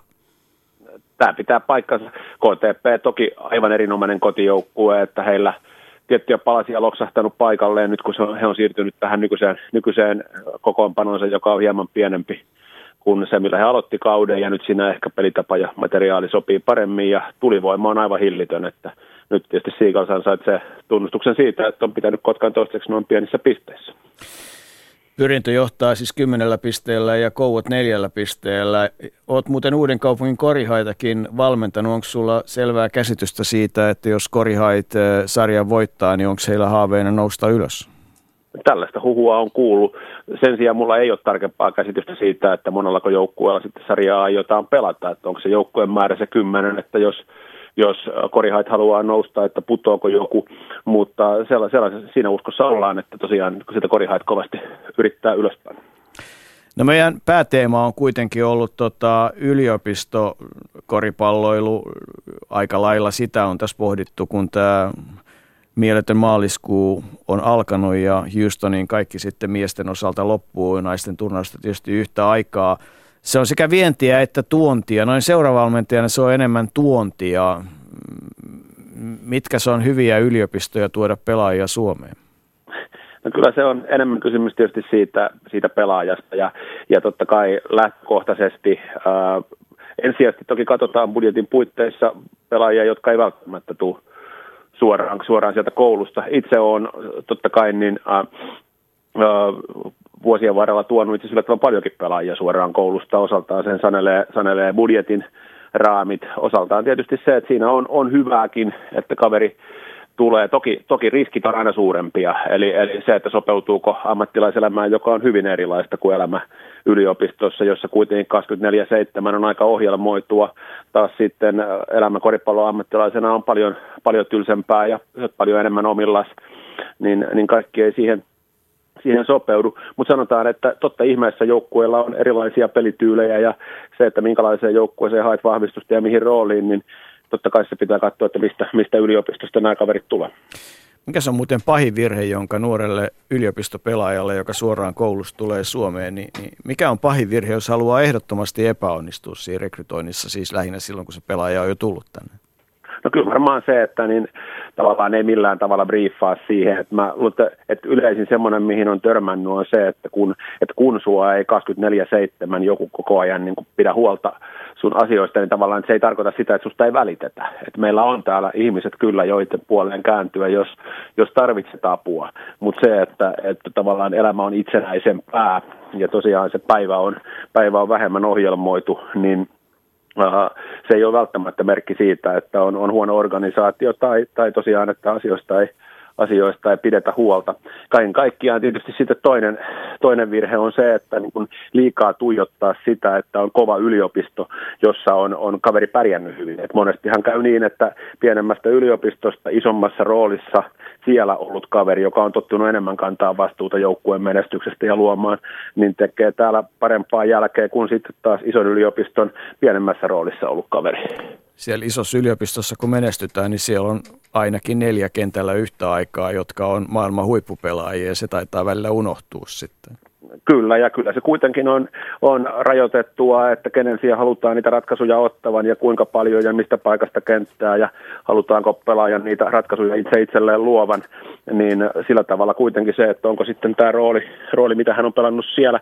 Toki joskus löytyy tällaisia kavereita sitten, jotka, jotka niin yliopistossa ei ole, tai ei joutunut pelaamaan tavallaan käsijarru päällä hyökkäyspäässä, ja nyt sitten kun saakin täällä enemmän vapauksia ja saakin luoda enemmän, niin, niin sieltä löytyykin sitten ihan yllättävä skillset, löytyykin yllättävä taitopankki sitten, ja sitten kun sitä pääsee käyttämään. No, me jäädään odottamaan sitä, että onko se Kansas, Michigan State, Villanova, Virginia, Xavier tai joku 50 tai 64 muusta, mutta tota, kun nyt olet siellä puhelimen päässä ja olet lähestyöksessä opettajaviran ohella seurannut tota suomalaista ylintä sarjatasoa, niin, niin tota, semmoinen pikku paketointi, että missä mennään, kun sitten meidän mieletön huhti ja toukokuu lähtee liikkeelle pudotuspelien myötä? No siis totta kai tilanne on tällä hetkellä se, että kaikki muu paitsi Katajan mestaruus olisi, olisi iso yllätys. Mutta taas viime vuonna voisi sanoa, että Katajan mestaruus varsinkin se Jenkkisentteri Knightin loukkaantumisen jälkeen oli nimenomaan yllätys. Eli, eli peli vähän muuttuu, puolustuspelin rooli kasvaa, semmoinen iloinen joukkuepeli puolustetaan pois ja tarvitaan kovia kavereita, jotka tekee kovia ratkaisuja yksilöinä. Tosin Katajan, toki heidän Travis Simpson on myös tässä suhteessa mielestäni sarjan, sarjan paras pelaaja. Mutta sitten siellä on, ja Katajalla on kuitenkin niin permanentti sillä tavalla pisimmällä, että heidän aloitusviisikko ja roolitus on pysynyt suhteellisen samana. Jenkkisentteriä vaihdettiin, mutta siinä ei oikeastaan mitään niin sen isompaa joukkueen, joukkueen dynamiikassa muuttunut. Eli, eli muilla on paljon enemmän elänyt pakka, että, että, että, että, tota, Kauhajoella tällä hetkellä isoja loukkaantumishuolia vaikuttaa roolituksen löytymiseen. Kouvoilla pikkusen siinä kävi, kävi turbulenssia ja Kai Shiloh oli pitkään loukkaantuneena, mutta nyt nyt näyttäisi löytyvän. Bisonsilla meni kokonaan paketti uusiksi. Pyrintö on vahvistunut kauden aikana, että pyrintö on ilman muuta se playoffien, playoffien musta hevonen ja ilman muuta Katajan haastaja. Että tässä niin kuin sanotaan, että se, jolla pakka on ollut pisimpään kasassa, jolla, jolla niin kuin joukkue, on niin kuin selvää se, että, että kuka tekee ja mitä, niin Kataja, Kataja on siinä suhteessa pitkällä ja he on ylivoimainen mestarisuosikki tällä hetkellä. No niin, ja mitäs, mihin se BC Nokia nyt sitten päätyy? No BC Nokia, on, BC Nokia tulee päätymään sijoille 7-10. Että kyllä siinä niin kuin tarvii tulla sitten joulu ja vappu ja juhannus ja uusi vuosi, että sen korkeammalle noustaan. Mutta tota, omalla tekemisellä meillä on, meillä on viisi peliä jäljellä, joista neljä, neljä kotikentällä. Toki erittäin kovia vastustajia vastaan, niin kuin Kataja huomenna, mutta kuitenkin kotikentällä, joka on tässä sarjassa, sarjassa iso juttu. Ja me kuitenkin lähdetään, lähdetään kuskin paikalta sitä playoff paikkaa tavoittelemaan, koska ollaan pari voittoa edellä.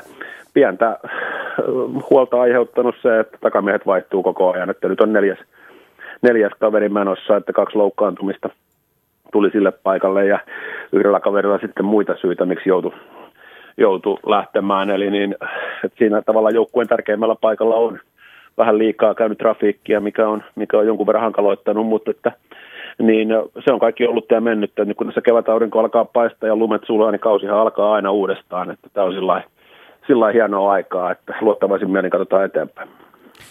Sanoit tuossa, että Travis Simpson on tota, sarjan ehkä kovin amerikkalaispelaaja ja jos finaaleissa pelaa, niin kannattaa varautua siihen, että tuossa edessä pyörii YouTubessa nauhe, jossa mies hajottaa yhden korilevyn, että donkit lähtee aika kovaa, mutta, mutta se on toinen juttu. Ei muuta kuin hyvää kevättä Ilpo Rantanen teille ja, ja finaaleissa toivottavasti tavataan. Tässä tietysti toivot, että ei tavata, koska silloin te pelaisitte siellä, etkä pääsisi kommentoimaan. No mutta kiitoksia, kiitoksia ja tosiaan illan jatkoa teille sinne ja Hannolle. Respektit hyvästä työstä, että on paljon henkilöityy. Hanno on tämä suomalaispelaajien uusi marssi tuonne Jenkki-yliopistoihin ja se on, kuten tässä jo edellä on lähetyksessä todettu, niin äärimmäisen hieno asia. Ylepuheen urheiluiltaa. Sehän tuli pyytämättä ja yllättäen. No joo, e- ehkä tota, tästä kyllä niin kuin osa kreditti varmasti tota, on, on yksi, yksi tekijä siinä, mutta kyllä tota, siinä on aika, aika monta, aika monta tota, niin kuin sanoin aiemmin, että tota, meillä on ihan vaikka tässä meidän HBS ja Antti Koskelahden johdolla, että minä ja Jussi Hirvonen auttaa valmennuksessa ja, ja siellä on ja, ja totta kai sitten kaiken, kaiken ylimmäisenä istuu sitten Henrik Detman, jota, niin, niin kyllä tämä on kuitenkin Hen, Henkankin niin kuin johtoisesti tämä, tämäkin liike on, on laitettu käyntiin ja, ja, tota, ja, ja katsotaan mihin se kantaa. No eikö tämä ole yksi yhteinen perhe, joka tekee asioita päämäärän mukaan, mutta, mutta tota, sanotaan niin, että kun nyt pääset tämän niin kuin tavallaan suomalaisen high school-maailman ja yliopistomaailman väliä pyörimään, niin voisi sitä huonomminkin aikansa ilmeisesti viettää. No ei, kyllä mulla on, mulla on Suomen, Suomen paras valmennustyö koripallossa, että se on ihan, se on ihan absoluuttisesti selvä ainakin itselleni. Ja, ja tota, totta kai meillä on myös iso vastuu ja, ja odotan todella innolla kesää, että pääsen, pääsen Koskelaisen Antti apuvalmentajaksi 17-vuotiaiden MM-kisoihin, mikä on aika huikea asia suomalaisessa palloilussa – että siellä Espanjassa alkaa vappuna, ei vappuna kuin juhannuksena MM-kilpailut ja siinä on kisat ja siellä on monta HBA-pelaajaa mukana ja että tässä on, tota, vaikka niin sanoin, että ensi sunnuntaina meillä loppuu pelit HBS tältä kaudelta, mutta tota, arki koittaa taas sitten maanantaina. Niin, Arki koittaa, uu Korihait voittaa Honson, se voidaan sanoa. Tampereen pyrintö voittaa ilmeisesti Bisonsin. Kouot, Karhu käy tiukkaa kamppailua ja KTP Helsinki Seagulls-kamppailu on, on täysin auki 56-60, Kouot, Kauhajoki 66-60. Pelit jatkuvat ja Yle Urheilun tekstitvn sivu 227 kertoo muun muassa, miten pelit etenee. Mennään kohti, kohti kevättä, mutta että ensi kesä tulee olemaan hieno muistan, kun te pelasitte 20-vuotiaina hienoja otteluita. Muistan muun muassa peli, jossa Pieksämäellä Hollannin maajoukkue, miesten maajoukkue kaatui ja muita hienoja otteluita Italia ja muita vastaan. Ja nyt sitten 20 pelit tarjotaan täällä. Ymmärtääkö ihmiset, kuinka hienoa koripalloa muuten itse asiassa silloin nähdään? No meidän pitää pelata, ja suomalaiset pitää pelata hienoa koripalloa ja totta nämä muutkin maat, niin sitten kyllä että urheilujanoiset koripalloseuraajat tulee paikan päälle ja seuraa. Että tota, ja kyllä nämä nuorten lätkäkisat oli huima esimerkki siitä, miten ei ainoastaan lätkäfanit, vaan sinne tuli varmasti monta sellaista katsojaa, jotka ei ehkä käy edes katsomassa SM-liigaa.